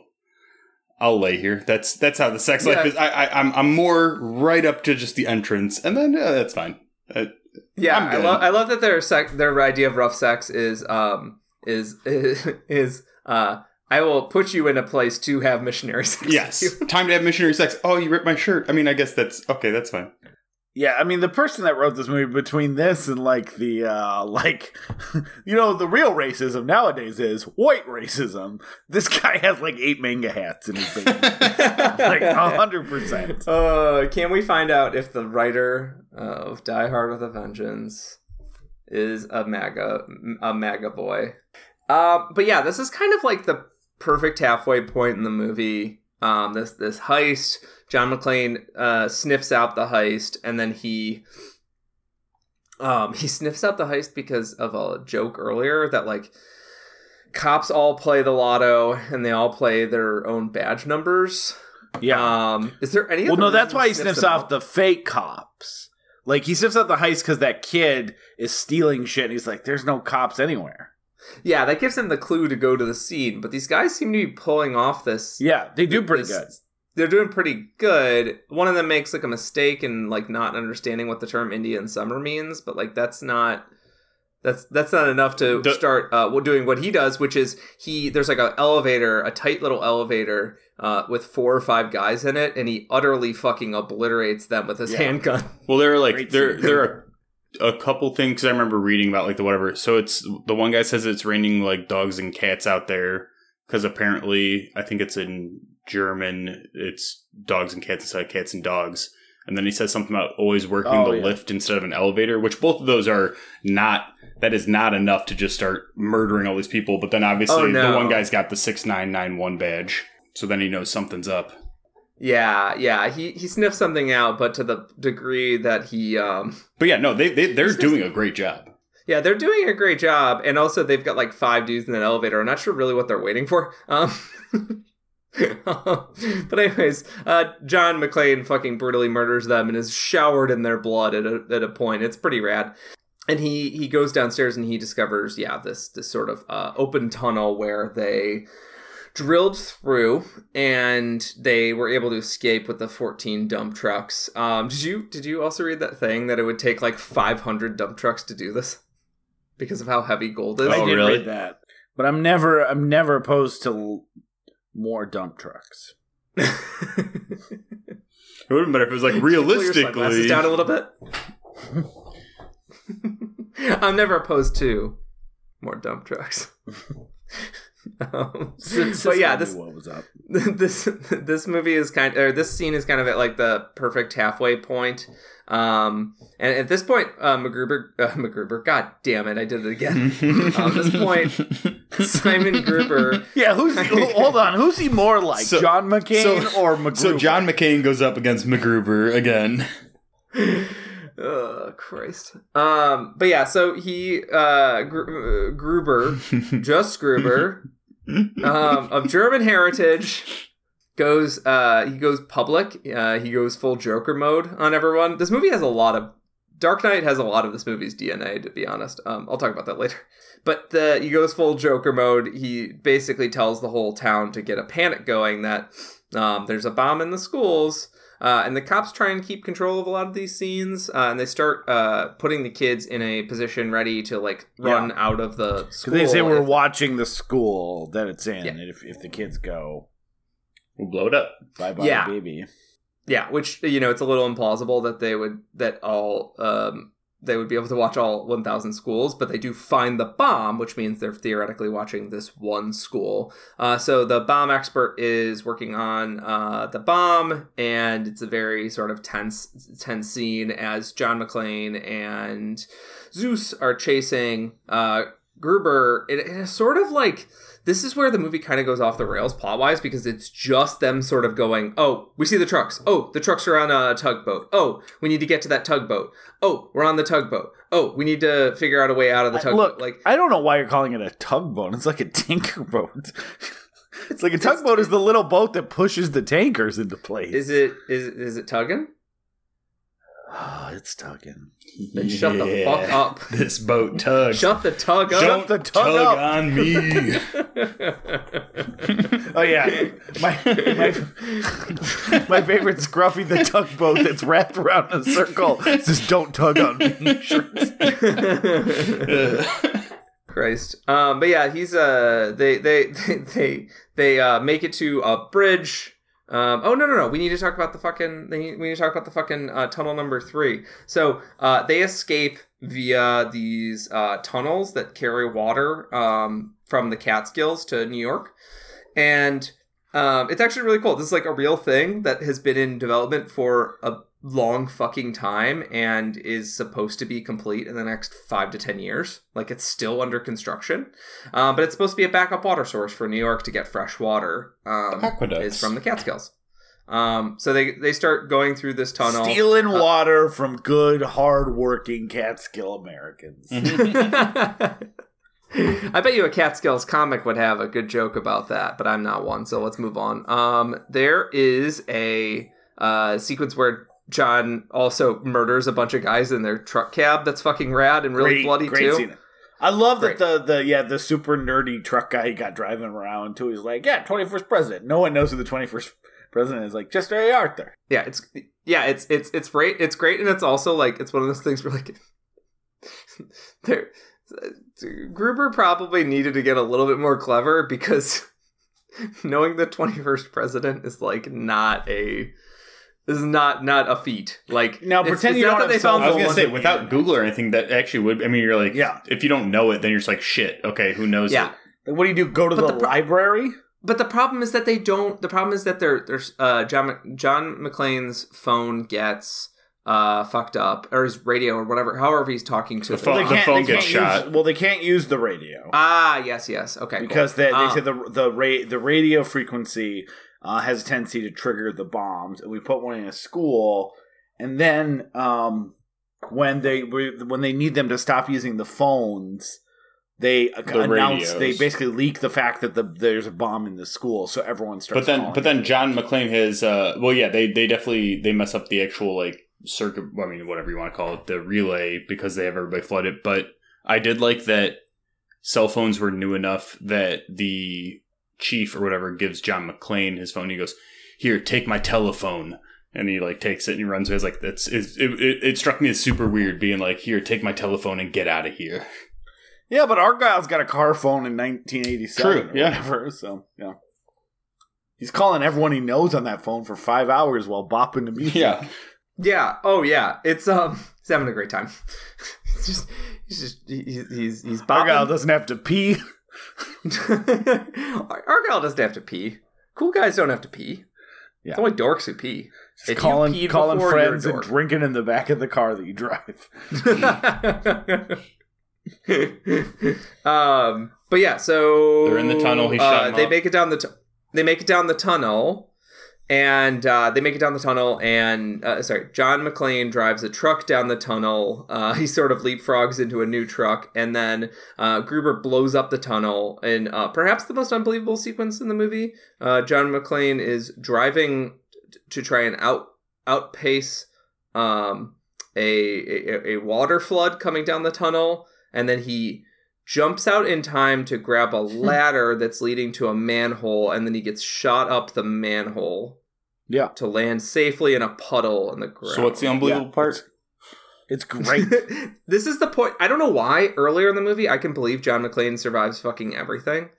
Um, but this is the point for some reason in like a 30 minute period, the movie's like, well, he's gonna get blown up like a lot. Yeah, but they you they, know. they do all of a sudden get very generous with like, all right, so he'd be dead there. Okay, he'd be dead there. All right, he'd be dead. You're like, nope. Okay, I, I yeah, they they they they mess with your plausibility, I think, a little bit um in the, in the last act of this movie. You know, the post the post Setting you um, up for Live Free or Die Hard, to just accept it.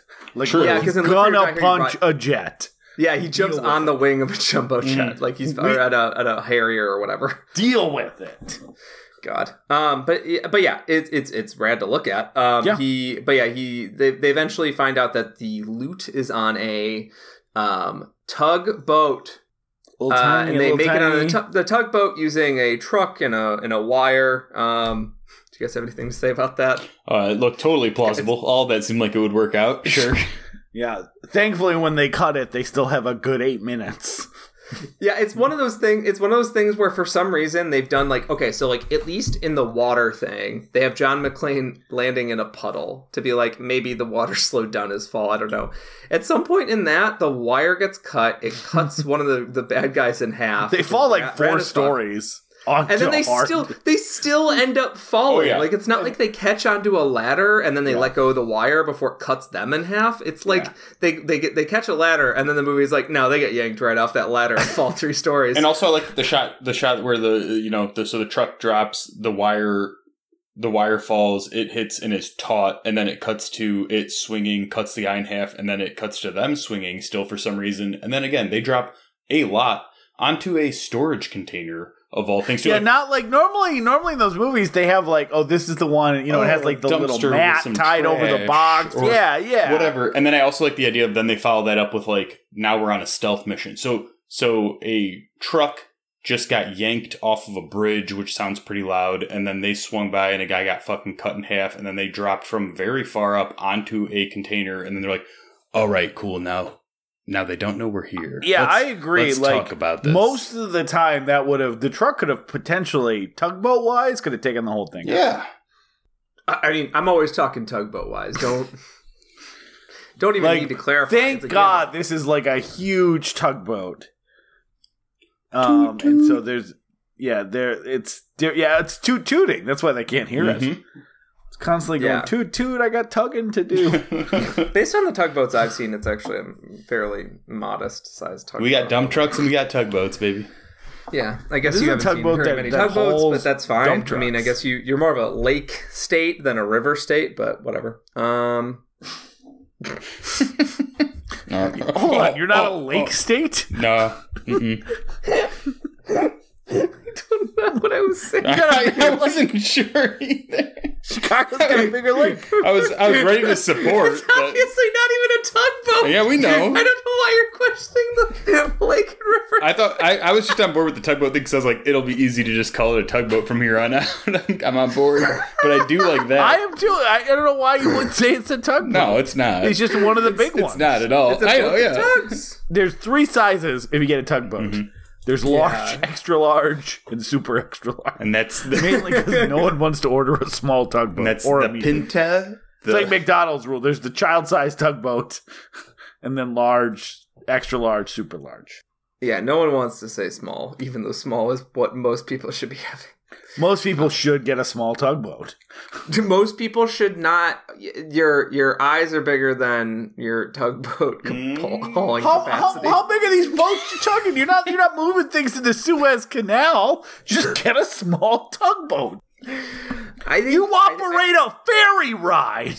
that's really you know people talk about a lot of a lot of downfalls of this country, but I feel like modesty in tugboat appraisal is it's just gone out completely out the window. The greatest generation knew how to eye a tugboat and say that'll that'll haul my load. That'll tug it right along. that. I that'll also I also feel there's a sweet innocence in the fact that like the first boat you hear of as a child is probably a tugboat, and Peter just decided all boats are tugboats. I'm not gonna, tug and they're a I'm not boat. gonna learn a second boat. They're all tugboats. I like Peter It's like, looking at know, a yacht like, wow, that's a tugboat. If someone's like, uh, do, do I correct him? We've just Do invented a new way to make make rich people really angry. A motorcycle with four wheels and a house in the middle? Okay. Why'd you make that tugboat so shiny? Damn. How much can this thing tug? Peter goes back to his spaceship and is like, uh, yeah, they have tugboats. Uh,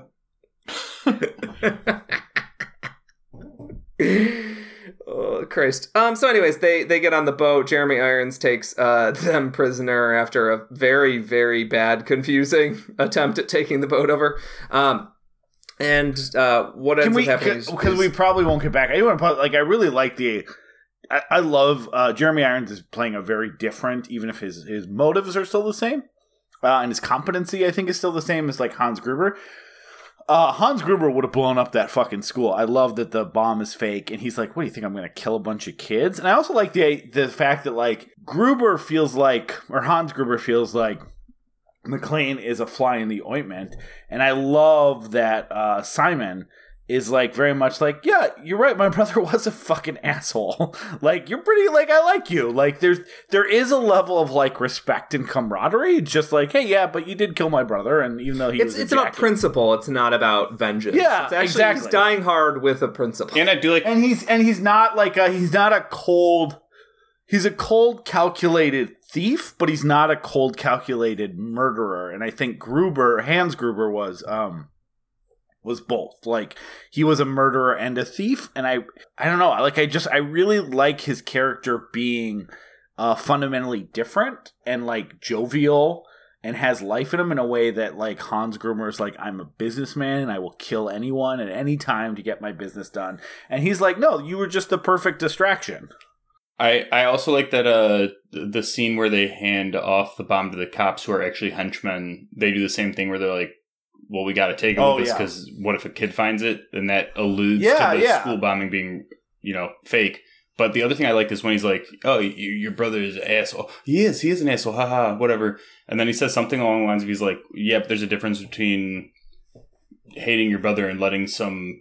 Irish dog put him in the ground, like something like that, where you're like, oh, you also realize that he does. I mean, he is the the classic German villain, where it's it's because he's above everybody anyway. So like McClane to him is also just like some scumbag anyway. Oh, some Irish dog would kill my yeah, brother, my my like brother that. was too good to be murdered by you, even if he was a fucking asshole. yeah. Oh yeah, and it, it, it, I think that some of the motivational stuff gets like too sticky for its own good as we go towards the end. But one thing I do love is is that um is that Simon Simon Gruber is like, yeah, he's he's like, yeah, this is I have my own motivations, and this is just something that like I decided to like clean up a loose end in the pursuit of my motivations. Yeah. Um. So we find out that he has sort of a uh, outer heaven style uh, Mercs without borders. Uh, that's a reference for people that play Metal Gear Solid games. they're neither like terrorists nor purely self-interested. They're kind of like a mix of of motivations. Yeah, they're Like- an army for hire. Yeah, they're an army for hire, which is like kind of yeah, it's like a very Unheard like, of in the United States, of course. We definitely don't have any like paid bunches of mercenaries that we've paid to fight our wars for us. No, no, no, no, and and that for some reason get to follow less rules than the regular military. Yeah, don't Google it, but that would never They get happen. paid in- more, less rules. Great. yeah, paid more, less rules, obviously. Um, Simon Gruber kind of leaves them to blow up with an actual bomb on the tugboat. Yeah, a little bit of overkill, bomb size wise for for for a tugboat, but I do. I will say that I do like the reveal of the bomb right there. I do too, It, it is yeah. a very haunting. Just like it comes up and John McClane just like sits down. He's like, "Oh, oh, I I thought I was on to you, and I I'm kind of fucked now." Yeah, Peter, th- th- this doesn't have a direct correlation to like the Dark Knight, but it is definitely like the the size of the bomb that he reveals here, and like and like the 1995 uh uh uh Batman Forever when Riddler reveals the size of his actual like mind thought sucker in her are like the same size. It's like oh, like like he does have a Batman villain bomb that he reveals here at the end. Oh yeah, and all he's trying to do is blow up a boat, which I don't know if you guys know this. You don't have to put a very big hole in a boat to make it go down. Like it'd actually be way worse if all he did was just like uh, attach a, a few grenades to like the hull and make the ship sink, and these guys have to slowly drown. Instead, he's giving them Well, kind of a quick and death. that's what I re- Yeah, I mean with a tugboat, if you just hit the brakes too fast, it can go right down. because what you're tugging, Oh, what you're yeah. tugging will hit. Um, but I do agree. I, I made a note. I know that we're still doing That's what the, the song "Sugar We're Going Down Screaming" is Yeah. about, right? Sugar, we're going down swinging. going down swinging. Yeah. Um, We're going down yeah. tugging. but in the tug in the tugboat. But I did make a note, and obviously it becomes irrelevant for the remainder of the summer, or whatever. I literally made a note where it's like, uh, I, I just put, uh, can you blow up bars of gold? I mean, like, if it, it the majority of it, I would assume would you just can melt them. would just end up. But I mean, like, the whole point of it, right, was supposed to be like, and then we blew it up because, oh, okay, whatever. You're like, wouldn't they just be digging for that gold at the bottom for a while? Then they would just be like, all right, well, it's still there. We just have to Wait, hold on. Have you become like the the, the 1995 tugboat truther? Like, look, No, I was just confused. liquid bombs can't melt steel gold bars. But they but but the whole point was to destroy the. I mean, in in theory, to destroy all the gold bars. I'm assuming if you blow them up, the majority of them would still be okay enough, right, to recover. I don't. I actually don't think. I think that's the point. Is uh, that like theoretically, it literally is going to blow everything to smithereens. And you're right. Like you could go into the bottom of the ocean and get like gold flakes. But I mean, the fact that like you can make gold bars into smaller things makes me think that if you put a bomb. Uh, Fair. the size of yeah, like a that a bomb that big that theoretically you could you could blow it up. True. Yeah, it, it, it's one of those things where I'm not totally sure why. Okay, so it would take them years to dredge it up. Let's say 140 million billion dollars is bogged down by millions of, of dollars and years to get that gold back. In the meantime, the U.S. is has to go buy gold reserves. We buy gold reserves for a reason. It's not just like fun to have. Um, so presumably, like the peop he says, the people in the Middle East, presumably, like those are the people that are selling gold reserves to the U.S. to back up their currency. Yeah. Um, or back up the back up the economy and fight off inflation. I don't, I don't know what the goal would have been in the '90s, um, but uh, yeah. So it would work because they would still have to go buy the stuff. Oh, but yeah, I'm unsure yeah. why that. I'm unsure why this this plot gets so complicated with um, Simon Gruber because like th- what he promises his men is actually like pretty good. Are, did he kill the like one or two only true believers? I guess. The, That's the, what's the- implied. I think the true, the only true believer he he does kill in that boat. Oh, as they leave, then this I- makes sense. I I I think like you could make it a little less sweaty in that like. Well, she kills him, the silent killer. yeah, but you you don't need the true believer on the on the on the Gru- uh, on the Gruber side. Like, Yeah. you, you could just have like we've been hired to do that. Like, like it's still a fun scene, and like the obviously there's been some antagonist uh, or antagonism towards like him keeping John McClane alive and everything like that. But like you could make it cleaner with just like that guy is also part of their trick. But that's the thing is like they don't need to just blow up the gold bars for uh so that like the American government doesn't look for them. They need to do it so theoretically like the the the nation states that paid for them to to commit this act don't don't come after them. Yeah, I, I will say that I thought it was weird that there was only essentially one true believer, and then they turn around and they say, haha, we have the gold, and there are like 60 dudes standing there cheering, like, we all understood the plan all along. You're like, so there's just like one guy? There was, they were tricking one guy all along? They could have, they could have killed him earlier, or just said, like, no, you can't be a part of our club. Something. There, there was a part of me that like because it had been a while since I saw this movie where like you know when she when uh, she comes out and gives him that look because she doesn't uh, explain it very well Mhm. what what that look means is um I was like oh does he kill all these guys and leave I thought, yeah, it seems like he's going to come out with the M60 and start blowing them away. Yeah. Yeah, But instead like- she's just like, I'm ready.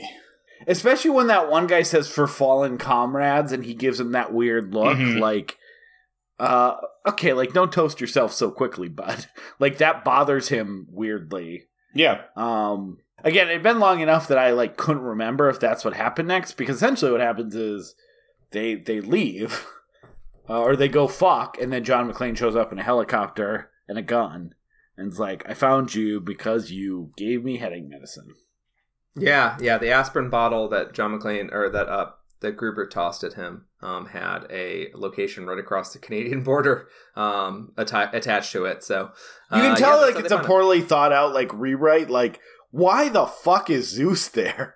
He's like, Yeah. he's Oh, like yeah. about like it made sense with the original ending because he's about to be taken off to a hospital. They're like, all right, well, you could come along. Like, you've been with us a long way. You want to go see what happens, right? Can't they He's just like- shoot one more scene with him and him and Zeus? I mean, it's so you can get to the cell phone scene, right? Or sorry, No. the the payphone scene, right? Yeah. Exactly. Yeah. But I do think I thought that was funny, definitely uh, this time around too, where it's like Zeus is literally about to leave, done, wrap it up for the day, a long day, and he's like, "Oh wait, hold on, I think I figured it out." And he's like, "Yeah, I'll tag along, sure." They're not playing on si- by Simon's rules anymore. He, he doesn't need to be a part of any of it. Oh yeah, sure, I'll come along. well, and also he's supposed to go to the hospital. Yeah. he he got incredibly injured. Right? Yeah, I don't, I don't, I don't. Uh, it doesn't make any sense. Also, like they're, yeah. But anyway, Zeus, we uh, did it. Oh, he bled out. I don't know why you diverted his Oh, yeah. helicopter to Canada. Yeah, this is this is the sort of ending similar to the end of uh, Lethal Weapon two, where you're like, if if they had known from the beginning what the plan was, they could have smoothed it over. But the end of Lethal Weapon two, Shane Black wanted to kill Riggs, and it would have been a fucking amazing ending, like one of the best endings to any action movie ever. Um, it also would have exhibited, you know, Shane Black being pissed off at the studios and denying them more money. Also, the next two sequels are not very good, so we wouldn't Yeah, have lost uh, anything of value.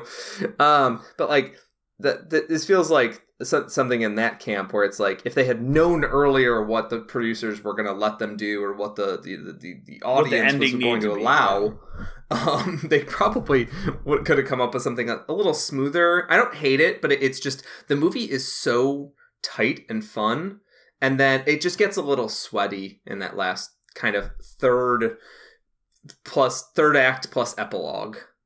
Yeah, that I mean, again, it, it was a tacked on ending that was trying to make use of where we were at before because they couldn't go shoot all the stuff on the tugboat again. So, um, you know that that part is is a little a little tricky, but it I mean it does feel weirdly tacked on and doesn't doesn't make um a ton of sense. Uh, a couple things I want to call out, like you know, we we talked about for Die Hard 2, like the biggest mistake that that movie makes, besides a villain that's not very dynamic, which I think the other three movies do a really good job of, is it's the only one where like John McClane is like actively inserting himself into the action. Um, he doesn't trust the other authorities. He feels like he needs to be there um, because everyone else is a fucking idiot. This has him back to like um, I really like the way that obviously he is dragged through it. He doesn't want to be there, I love the way, even when he's, you know, being threatened with schools blowing up and bombs they're finding, he is a little bit like, still like, oh, I just want this to be over. And it's not till they, like, throw those papers in his face and show that Simon is Hans Gruber's brother that like his entire demeanor changes. Like his like it's the first time that he's ever even though like they are threatening to blow up s- schools, he does like, yeah, there's cops that are going to be looking for. Can I I'm hungover. I just want to go home. they're like, "Oh, by the way, the guy that's doing all this is Hans Gruber's brother." All of a sudden you get that like when Bruce Willis is good, that like just steely eyed look of like, wait, what's going on? And like that's when he starts engaging in a plot that he's kind of as a character that he's actively tried to do do what he needed to do, but like also just wanted to be over. And then um the other thing, like that this is different than um the the other movies completely. In all three of the other movies, he just is like the you know, a joke they make in Die Hard 2 a lot is that he's just a, you know, wrong place, wrong time guy. He has bad luck. That happens in 1, it happens in 2, it does happen again in 4, where he just happens to be able to kind of solve the stuff. This is the only one where, like, he is the center of the plot in that the bad guy is specifically he's he's not in a in a location or a place to foil the bad guy but the bad guy specifically is bringing him into the action uh, he's not a fly in the ointment. He is the like firefly meant for everyone else to to crowd around. Yeah, yeah, yeah. I I I, agree. Um, it's kind of refreshing though to like make an entire city feel like his prison. Yeah, Um, because you know you know he he he, he can't get out. Right, like it's not even somewhat presented as an option. yeah, but he could go home and sleep it off while the authorities like handle it. Yeah, but he can't because of who he is. You know, um, it's like Yeah. technically an option, but it's not an option. Um, I spent way too long on the fucking recap. We've well, done we, this few- happens all the time. But it's Right, fine. We We talked about all the other stuff. lot, Yeah. Yeah, we talked about the movie. Um, yeah, I do think also like uh, when he's doing his American accent, I think uh, Simon Gruber gave us a great sex finisher line that you can use when you finish having sex, which is uh, he's doing the American accent and he's like, "Holy Toledo!" I do. I do like that he goes totally Toledo, but then he slips out for a second. Where, I can't remember what line he says, but he's like, you know, uh, the actual cop says, you know, some ways wants to build, and he's like, somebody's plan did. He does a little bit of the accent there, where you're like, oh, he was just like proud of Yeah. himself a little bit. But no, holy Toledo. Yeah, do you think that's what Joe Pera says after he uh, ejaculates? That's Bing Pot, baby. I think probably "holy" is blasphemy to him. Probably just says Toledo. Toledo. Toledo. he said "holy cow" for a little bit until someone told him that that was uh, mean to people uh, from, you know, the Hindu religions. Oh wait, I was gonna ask. Like, feel free to cut this out. I didn't realize till right now. Do you think there's any intention behind the fact that the bombs are so deliberately two things coming together, making a volatile whatever, and then of course Sam Jackson and Bruce Willis are two two people separate coming together to like I didn't even generally think about that because why would I when I it's just like an a- action Yeah. movie but then I was like oh there's like clearly oh okay like I mean there's suspense and reason why to have that for the bombs but then it's like it kind of goes along with the themes of just like oh there's two two separate things Two coming different things together creating something else. Yeah, I would like a fan edit where they every time the things mix, it, it plays uh, Spice Girls to become one. yes that's what I'm looking for. Yeah, I, I, I definitely, I mean, I definitely see that because especially once the movie became about race, like the script became about race, they clearly rewrote vast chunks of this to be about a, a black man and a white man just not understanding each other. And one thing I love, I, I've, I haven't talked about it much, but like the thing that I love about Lethal Weapon is that they kind of fall in love in like 30 minutes. Like, they're really Yeah. not enemies. Like for, for like they they basically become family in immediately, and that's like why I find Lethal Weapon three and four even watchable, is because like there's a sweetness there. Like Richard Donner clearly like feels like this is like a weird family that he can keep returning to. Um, this is and, such a weird point, but uh, yeah, like I do think that the Lethal Weapon. Did you guys watch Eastbound and Down? uh no. I watched some I watched like the first season and a half but it's been a while There's a line that stays with me from the second season where uh, Kenny Powers is rightfully being accused of being racist. Yeah. and, and he says, "Hey, I transcend race, hombre." And I do think like that that that concept doesn't like uh, uh, apply well to the Lethal Weapon sequels. Like like they stop trying to make it about race. Um, Yeah.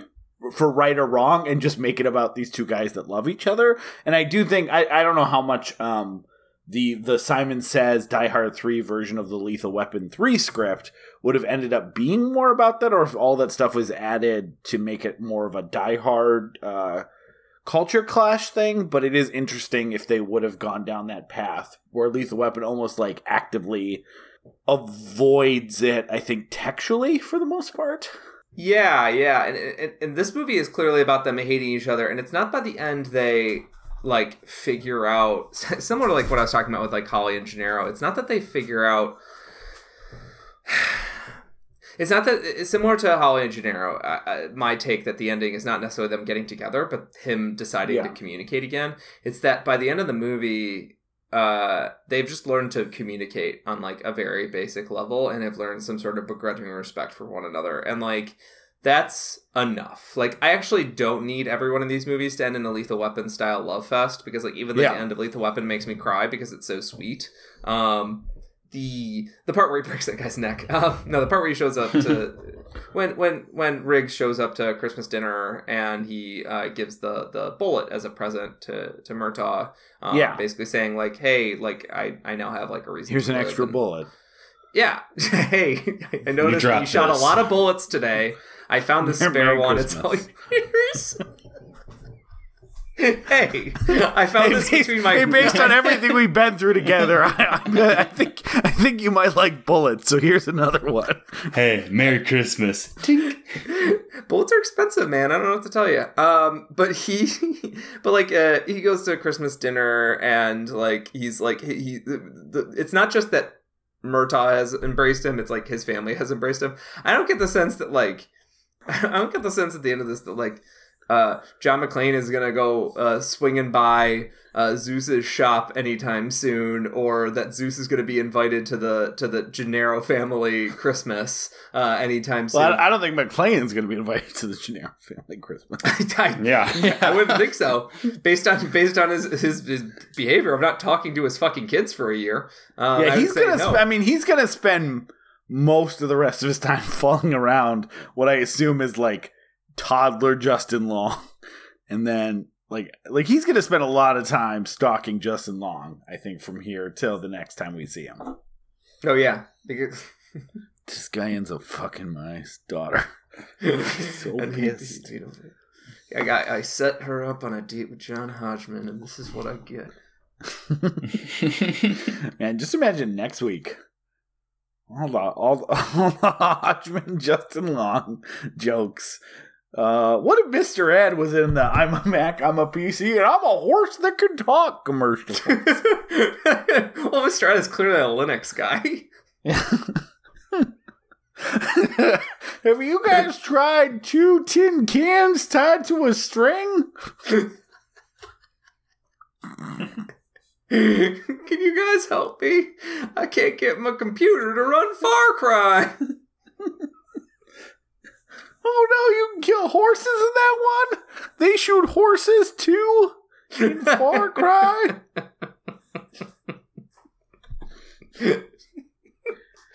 Anyways, that's fun. That's fun. We have fun. Um, this movie does. I, I haven't seen any evidence of this, but I have. I have a. I have a feeling specifically that Christopher Nolan ripped off this movie a little bit for uh, the Dark Knight.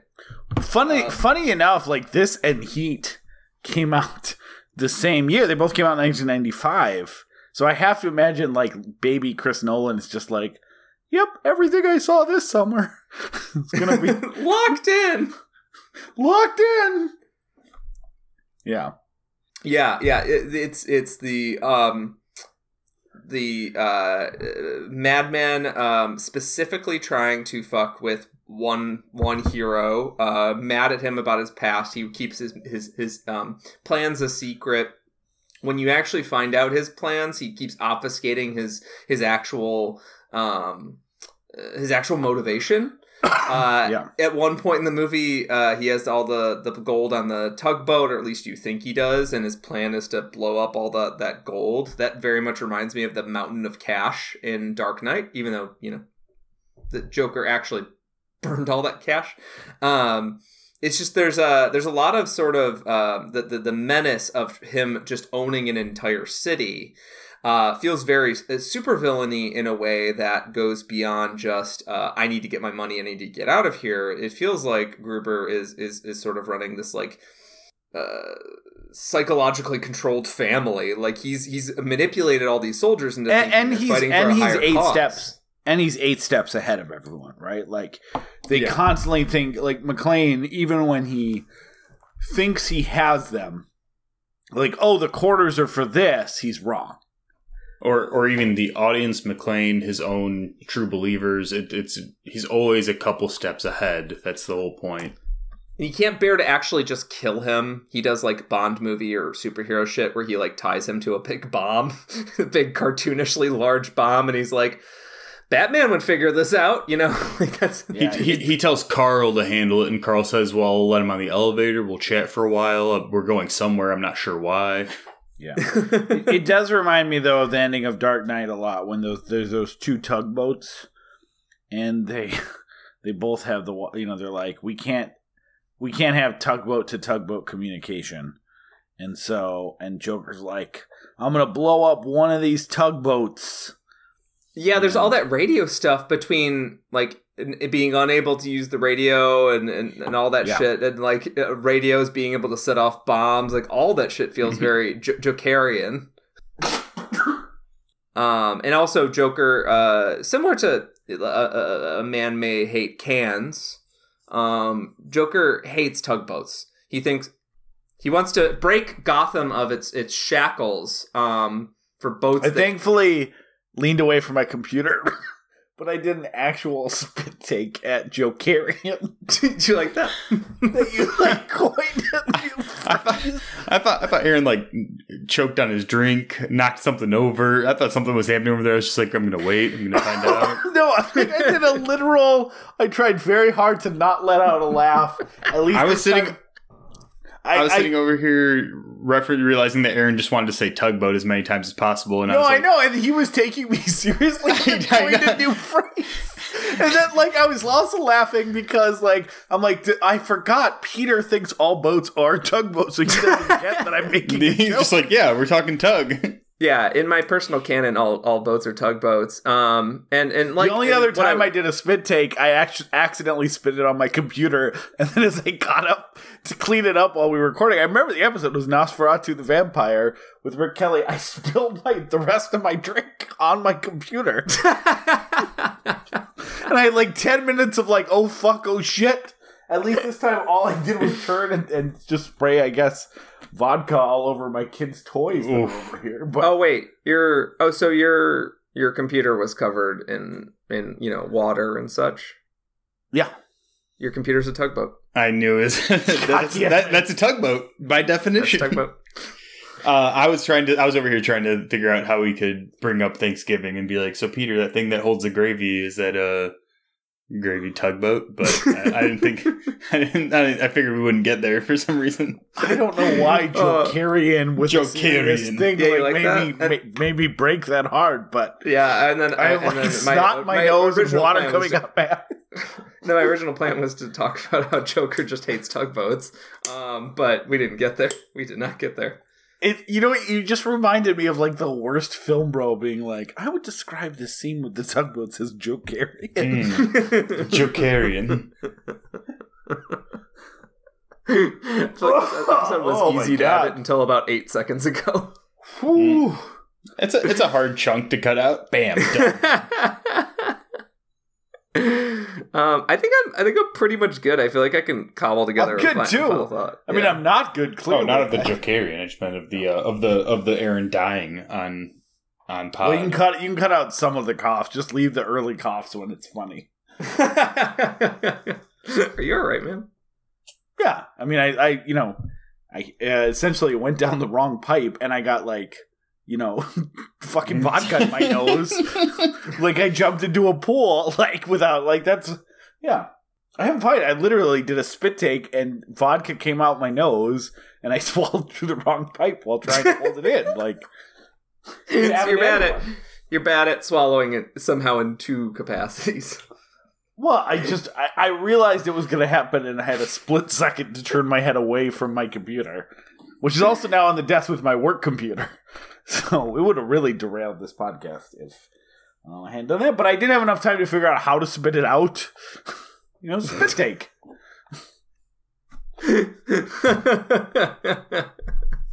Yeah, uh, but my final thoughts here is like I, you know, uh, I I was so excited to do these movies in general. I'm kind of like, you know, I'm, I'm glad for a couple reasons. One, I clearly need to be watching Die Hard with a Vengeance more than I have been. Uh, because I just really fucking like loved it. It has problems. It has like scripting problems. It has, um, you know, racial identity, racial perspective, whatever you call it, problems. But man, is it like just like um, you know, I hate saying this sort of thing because it makes me sound super old. But I didn't see this when this movie came out. Like this is like a movie they don't make anymore. And like when you know in the seventies, that was like discovering something like the French Connection or some shit. But like again, I know that I'm very late to this party because many, many, many, many people think that like it goes Die Hard and Die Hard with a Vengeance is like a one-two best Die Hard movie punch. But um, you know, I didn't. I thought it was the lesser two. It felt like the least like a Die Hard movie um, to me. It felt like it um, it wore its like origins as like a lethal weapon movie that didn't care about John McClane and like it had some fun stuff, but like something about it just had always you know, the two times I've seen it, which again is like you know 13 14 15 years removed the, uh, up until recently it just felt like it kind of missed me with getting that die hard energy. It felt like an action movie that john mcclane was added to and i found that less fun than the other movies. And like this time around uh, I don't know if it's back to back with uh, you know the first two in such rapid succession, or just seeing it from a perspective where these movies are a little rarer, and I'm a little further removed from a gritty New York set. Uh, Bruce Willis and Samuel L. Jackson when they both were trying fucking harder than shit in a you know a bloody action movie from the '90s. But I I was just fully on board. This movie's fucking great. I, I don't know I, I don't I don't know where I'm gonna land on Live Free or Die Hard, the the movie that I've always said is my my second favorite uh Die Hard movie, but uh the only thing I can say is like as a whole the Die Hard series has gone even further up in my estimation based on how good this fucking movie. Is. Usually with my recaps, I'll just go over the notes that I kind of didn't touch on because I think it's fun. But no, I agree. Die Hard with Vengeance is, uh, for me, it's a quick. The first one, and then this one's right behind it. I love, I love this movie. Um, I will say that I think some stuff that we didn't necessarily touch on. Um, I love the line between Samuel Jackson and the two kids in his store when John McClane first gets dropped off, and they go, you know, there's a white man standing on the street, and his reaction, not looking up, not even care, whatever. I seen one. It's just like I love for some reason that it's just like so he's like yeah yeah I've seen a white man before I do I don't care um and then the other thing that I just got a kick out of was I I found out that apparently the sandwich board originally uh, when they filmed it said I hate everybody. And I also found some pictures of like them just blocking it in general. And it said obviously they did that so like you know if anybody saw it they wouldn't be horrified. Um but then they said that for like the tv version like yeah it'll just say i hate everybody and i or or everyone whichever one it is and i got such a kick out of the idea of him going to harlem and a sign that just says i hate everyone and samuel jackson being like you got 10 seconds before those guys notice and then a bunch of gangbangers are like what the fuck what the fuck you hate everyone you, you're not a positive motherfucker um and just being like being like blades drawn ready to fight you hate everyone i'll kill you um, yeah, it, do- it doesn't. The joke. The joke doesn't make sense. Uh, well, not the joke. The sequence doesn't make sense if you put something generic. But if you put Oh, yeah. the actual word in, it's kind of a it's it's yeah It's no it's offensive. definitely i'm like yo for the idea sure, that but- the, the idea that They do uh, use that in the men are- TV edit though, right? Like I don't know if you called that out. Like they, yeah that's what it, that's what i mean is like i think it's hilarious if you watch it if you were somebody who watched it on tv then all you see is like a bunch of guys standing on the you know stoop getting pissed off at somebody who dropped off an i hate everyone sign and they're like oh oh you're gonna come into our neighborhood you hate everybody um i i got kind of caught on the name zeus beyond the hey zeus joke and I was kind of curious. And like one of obviously, you know, everybody knows Zeus, but one of the big things was he's the bearer of Aegis, Aegis, whatever, like a you know mythical shield. And I did think it was interesting. It was right after he introduces himself. Then all of a sudden they cut to the precinct, and there's a big poster behind where it's like you know says something about your shield, and then he gets his shield back and he says, "Take your shield." And I felt like Zeus was a unique enough name where I was like, that felt somewhat intentional. Um, I got a kick out of both when he calls in that same scene, and then later when they're in the van, it feels like 25 different cops get in on the line no matter what. Like it's almost comical where it's like six different people pick up the phone, or if in the van they just have them on speaker and there are a bunch of people in there, and then like a bunch of different cops like lean in just listening to the bomber. They're like, oh yeah, any anybody who possibly chimed in right now would be it'd be rough, but I just thought that was interesting. Uh, I was surprised we didn't touch on the Samuel Jackson in the subway. I I'm gonna answer this phone. You shoot if you have to. Is uh, mirrored in The Incredibles when he's going for a drink of water. I'm gonna get a drink of water. And oh the, yeah, the, the frozen yeah. thing. Freeze. So yeah, there's yeah. there's that part which I, I thought was kind of obviously you know funny. Um, we touched on. I still just thought that was such a weird line because I, I get that it meant more. It was supposed to be um, Gruber's familiarity with the the people who were chasing him, but I just thought it was so funny when he said, you know, to the one FBI agent, the nondescript who's talking to McClane, he's the still trying to butch up by chewing on your glasses, and I just put a real man chews on his glasses in my notes. I was like, yeah, there we go, a man's man chewing on glasses, watching sports. um, let's see. The two, uh, oh, okay. I got three more quick ones. I promise. Uh, one, I like when they're trying to figure out the water problem. One, they clearly just there's no way that it makes sense the way they did it, just because they've got like two jugs that are partially filled, and they're like, just pour one in, pour one gallon in here, and we're good. Um, but then McClane shouts on the phone before anybody knows, where is the school bomb in a park as loud as possible? And you're like all right I, I, guess we're not we're not keeping it low key. I mean it is it is a new york. It's central Anymore? park in new york. Like fair. shot a lot of things. That's true. And then i do like when he realizes it's a heist he calls the chief and says he explains the gold where they're getting it from, what they're hauling it in, why they did it, and every single person acts like he's a lunatic who happened to pick up the phone. yeah. They're like, they're like, okay, okay, McClane. Like he literally said, they're in, they're in dumpy dump trucks. They're, they got the gold from the Federal Reserve. They did it all, and they're like, okay, buddy, whatever you say, you wackadoo. Um, when the uh, not Philip Seymour Hoffman look-alike is defusing the bomb. He does a little Twelve Days of Christmas. There's the, the nod for the Christmas Die Hard movies, um, and then I got a kick out of what I found to be the most unbelievable. Of course, they'd be dead. Is when the tugboat does get blown up, and they're they're on the very edge of the boat, and there's this massive. What we've talked about is a comically hilarious bomb that yeah. that has actually been lifted to what would be exactly where they're standing. Um, when that goes off, the other kicker to me is all the gold's been swapped out for just metal scraps. So they are standing on the edge of a next to a giant bomb that's just surrounded by shrapnel, and, and, and they just kind of jump in the water. Why and, and yeah, why do they have like, to run right. the long way? Then they're like, "All right, we're good. Run the we short just, way. We could just keep chasing did, them down." It's and fine. they didn't even make it into the water before the bomb goes off, which would no. at least be like movie plausible. Like in movies, yes. we just expect like, oh yeah, the the bullets just stop moving or whatever. Like water makes you safe. They've already established w- earlier in the movie that the rule that if you fall in water after an explosion, you're fine. In this, it's like they get blown off of the boat. They cut to an, a special effects shot of the boat blowing up, and it is uh, it's like a fucking mini nuclear weapon going off. Oh, and it's just massive. Like, and don't worry, they hit the water a second after that. And that was the biggest thing was it wasn't the movie the movie logic that you said like they jump in the water then the explosion. I guess we're just gonna have to accept that it's they're still on the edge of the boat and it blows up. And then they're like, all right, they're fine, no biggie, whatever. Um, but no, overall, I love this movie. I just think it's so it's so ridiculous. It does a weird combination of everything we've talked about. You've got McClane who's hungover and jaded and you know, comically New York cop about everything. He he barely is listening to the clues, and luckily Zeus is there to actually figure him out while he's just going uh uh uh. uh. Um, and then you got McClane's weird.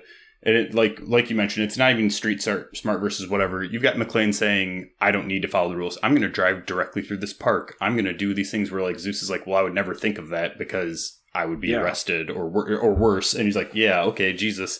Um, it's it's a weird dynamic that again they really don't they don't spend the first 30 minutes bickering and then become friends. They spend the entire movie really disliking each other and then i guess through what they've been through kind of become buddy buddy but but like we talked about they're not showing up to each other's christmases. They're not they're not riggs and murtaugh. They're not pals but they're they're just like war buddies who went through something and and shared a weird experience it's good i i really i genuinely like this movie Yeah. Yeah, yeah, I'm I'm with both of you. Um, this is a movie that, like, in some ways, it my estimations were uh, raised. Um, and and that's that.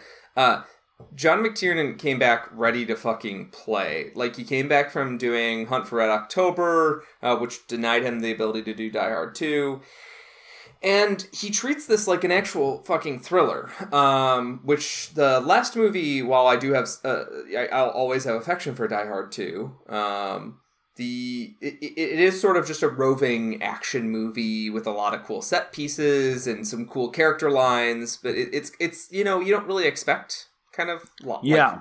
You don't really expect like th- it, it to reward close watching. This is a movie that like there'll be weird little jokes, and then for like an hour and a half later, they'll reward you for paying attention. Um, really quickly too, it Oh, is yeah. we didn't talk much about this, but even though he did do Hunt for Red October in 1990, he is coming off a mild failure and then a pretty big profile failure. Uh, um, he did Medicine Man in 92 and then Last Action Hero in 93. Last Action Hero was like the first Schwarzenegger movie that like following uh, his his you know huge run at the box office and is coming after Terminator 2 that ends up just being a kind of a complete critical and box office failure mainly because it had uh, it was it was a weird conceptual movie that I actually like quite a bit um, but it also got its lunch eaten by Jurassic Park pretty hard. But this also feels like him after doing two PG-13 movies that weren't well received or were notable bombs that he's trying to come back in swinging so to speak. Yeah, that's that's great context because um he does kind of come back in swinging. Um, Yeah. this is kind of him. It's it's it's like a retreat to what's comfortable, but it's also like a way bigger and more wild movie with with much larger special effects sequences than the original Die Hard, and uh, it really shows that he's like as a filmmaker, his his uh, ability to show off these massive set pieces has, has grown, and you can see it in like the sense of control, especially in the first like hour and a half or so of the two hour and eight minute movie. Um, the first hour and a half or so, he has such Yeah. a taut sense of control, and even the sequences that are a little awkward, like we talked about, John McClane surviving the Tunnel Three in New York, and John McClane surviving that massive explosion. It's kind of awkward, um, you know, and it, it more fits like uh, it's it's it's sort of um, them trying to match Die Hard to the the bigger bombast of the you know the the the um was the Roland Emmerich era of of Hollywood, the late '90s sort of Roland Emmerich era of Hollywood. Um, he he's trying to they're trying to escalate to that, um, and it doesn't quite work. But even at the end, like they come back for a, a, a perhaps overlong epilogue, or you know, an epilogue they should have shoved into the third act. And there's still moments, like sweeping moments, when the camera just does something incredibly impressive, and and you're like, even on reshoots on something he was probably itching to go and get this this fucking thing into theater so he could go do his next project. He probably had some other projects lined up. Even with that, he's just showing off his sense of play, and he, he treats every moment like it's a thriller. Like even in that final sequence, Aaron pointed out, there's a moment when uh, one of the the there's a moment when one of the bad guys says um, that we've only seen his face, and like I kind of forgot that he had even survived. He says like for the fallen, and you think that that's a thriller twist. You feel like it's like a Hitchcock thing Yeah. where you're like, oh shit, is that a hint of what's to come? It's not. But like the the fact that he's just throwing tension in in a moment that's supposed to be sort of the heroes uh, being jubilant, and you're like, oh wait, are the uh, sorry the villains being jubilant, and you're like, are the villains about to tear each other apart with fucking machine guns? Like, is that how the movie ends? Uh, that's that's that feels like the McTiernan touch. Is that that's not a throwaway line? That is a moment, um, genuine moment. So absolutely, absolutely, still love this movie. Still kicks ass. Kicks ass in a different way than the original movie, but um, that's what happens when you increase your ambition. I think. Yeah, uh, and and uh, that brings us along to so originally part of the fun that I thought we'd have is that I wasn't a huge fan of this movie. I mean, I, I, I still thought it was a four star, you know, fun Die Hard movie, but I. Um, I think I think part of our idea of like how this the back half of this is still a family Christmas is that we were going to squabble a little bit between me thinking this is the worst entry and you thinking Live Free or Die Hard is the worst entry. Um, so part one of the squabble did not happen. If anything, it was a it was a full on love fest. Uh, but next week, as appropriate, it's our Christmas special. We're doing the notable July Fourth set movie, Live Free or Die Hard. Everyone's heard of Christmas in July, but have you heard of July and Christmas? um, Ryan, are you coming back for that one? Uh, I mean, I can. I, this is the first time hearing. it. I think I think it was brought up in text in the idea that you would be on Peter's side and not on my side for both of these. But uh, now, now, I would- also no, yeah. So uh, if you want to come back and talk Live Free or Die Hard, we'll we'll we'll have you. Sure, absolutely. Uh, we're gonna have a long space between uh, covering these first three and Live Free or Die Hard. I don't know if that'll help or hurt Live Free or Die Hard. But uh, we're recording this at the end of September, and it won't be till after our Spooktober watching we get to Live Free or Die Hard. So, after we've seen millions of people get gruesomely murdered on screen for a month, what will we think of Live Free or Die Hard? Tune in next week on Christmas to find out. Yes, absolutely. Um, and I hope you guys die hard, and by that I mean with with an erection. and keep tugging those boats, y'all. Yeah, keep on tugging. Don't stop tugging your boat.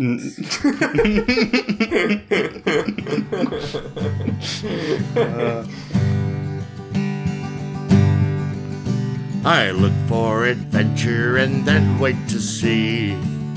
I didn't know what was in store there for me. Now I wish I could get myself off the hook. Cause I'm bloody well enough as a tugboat cook.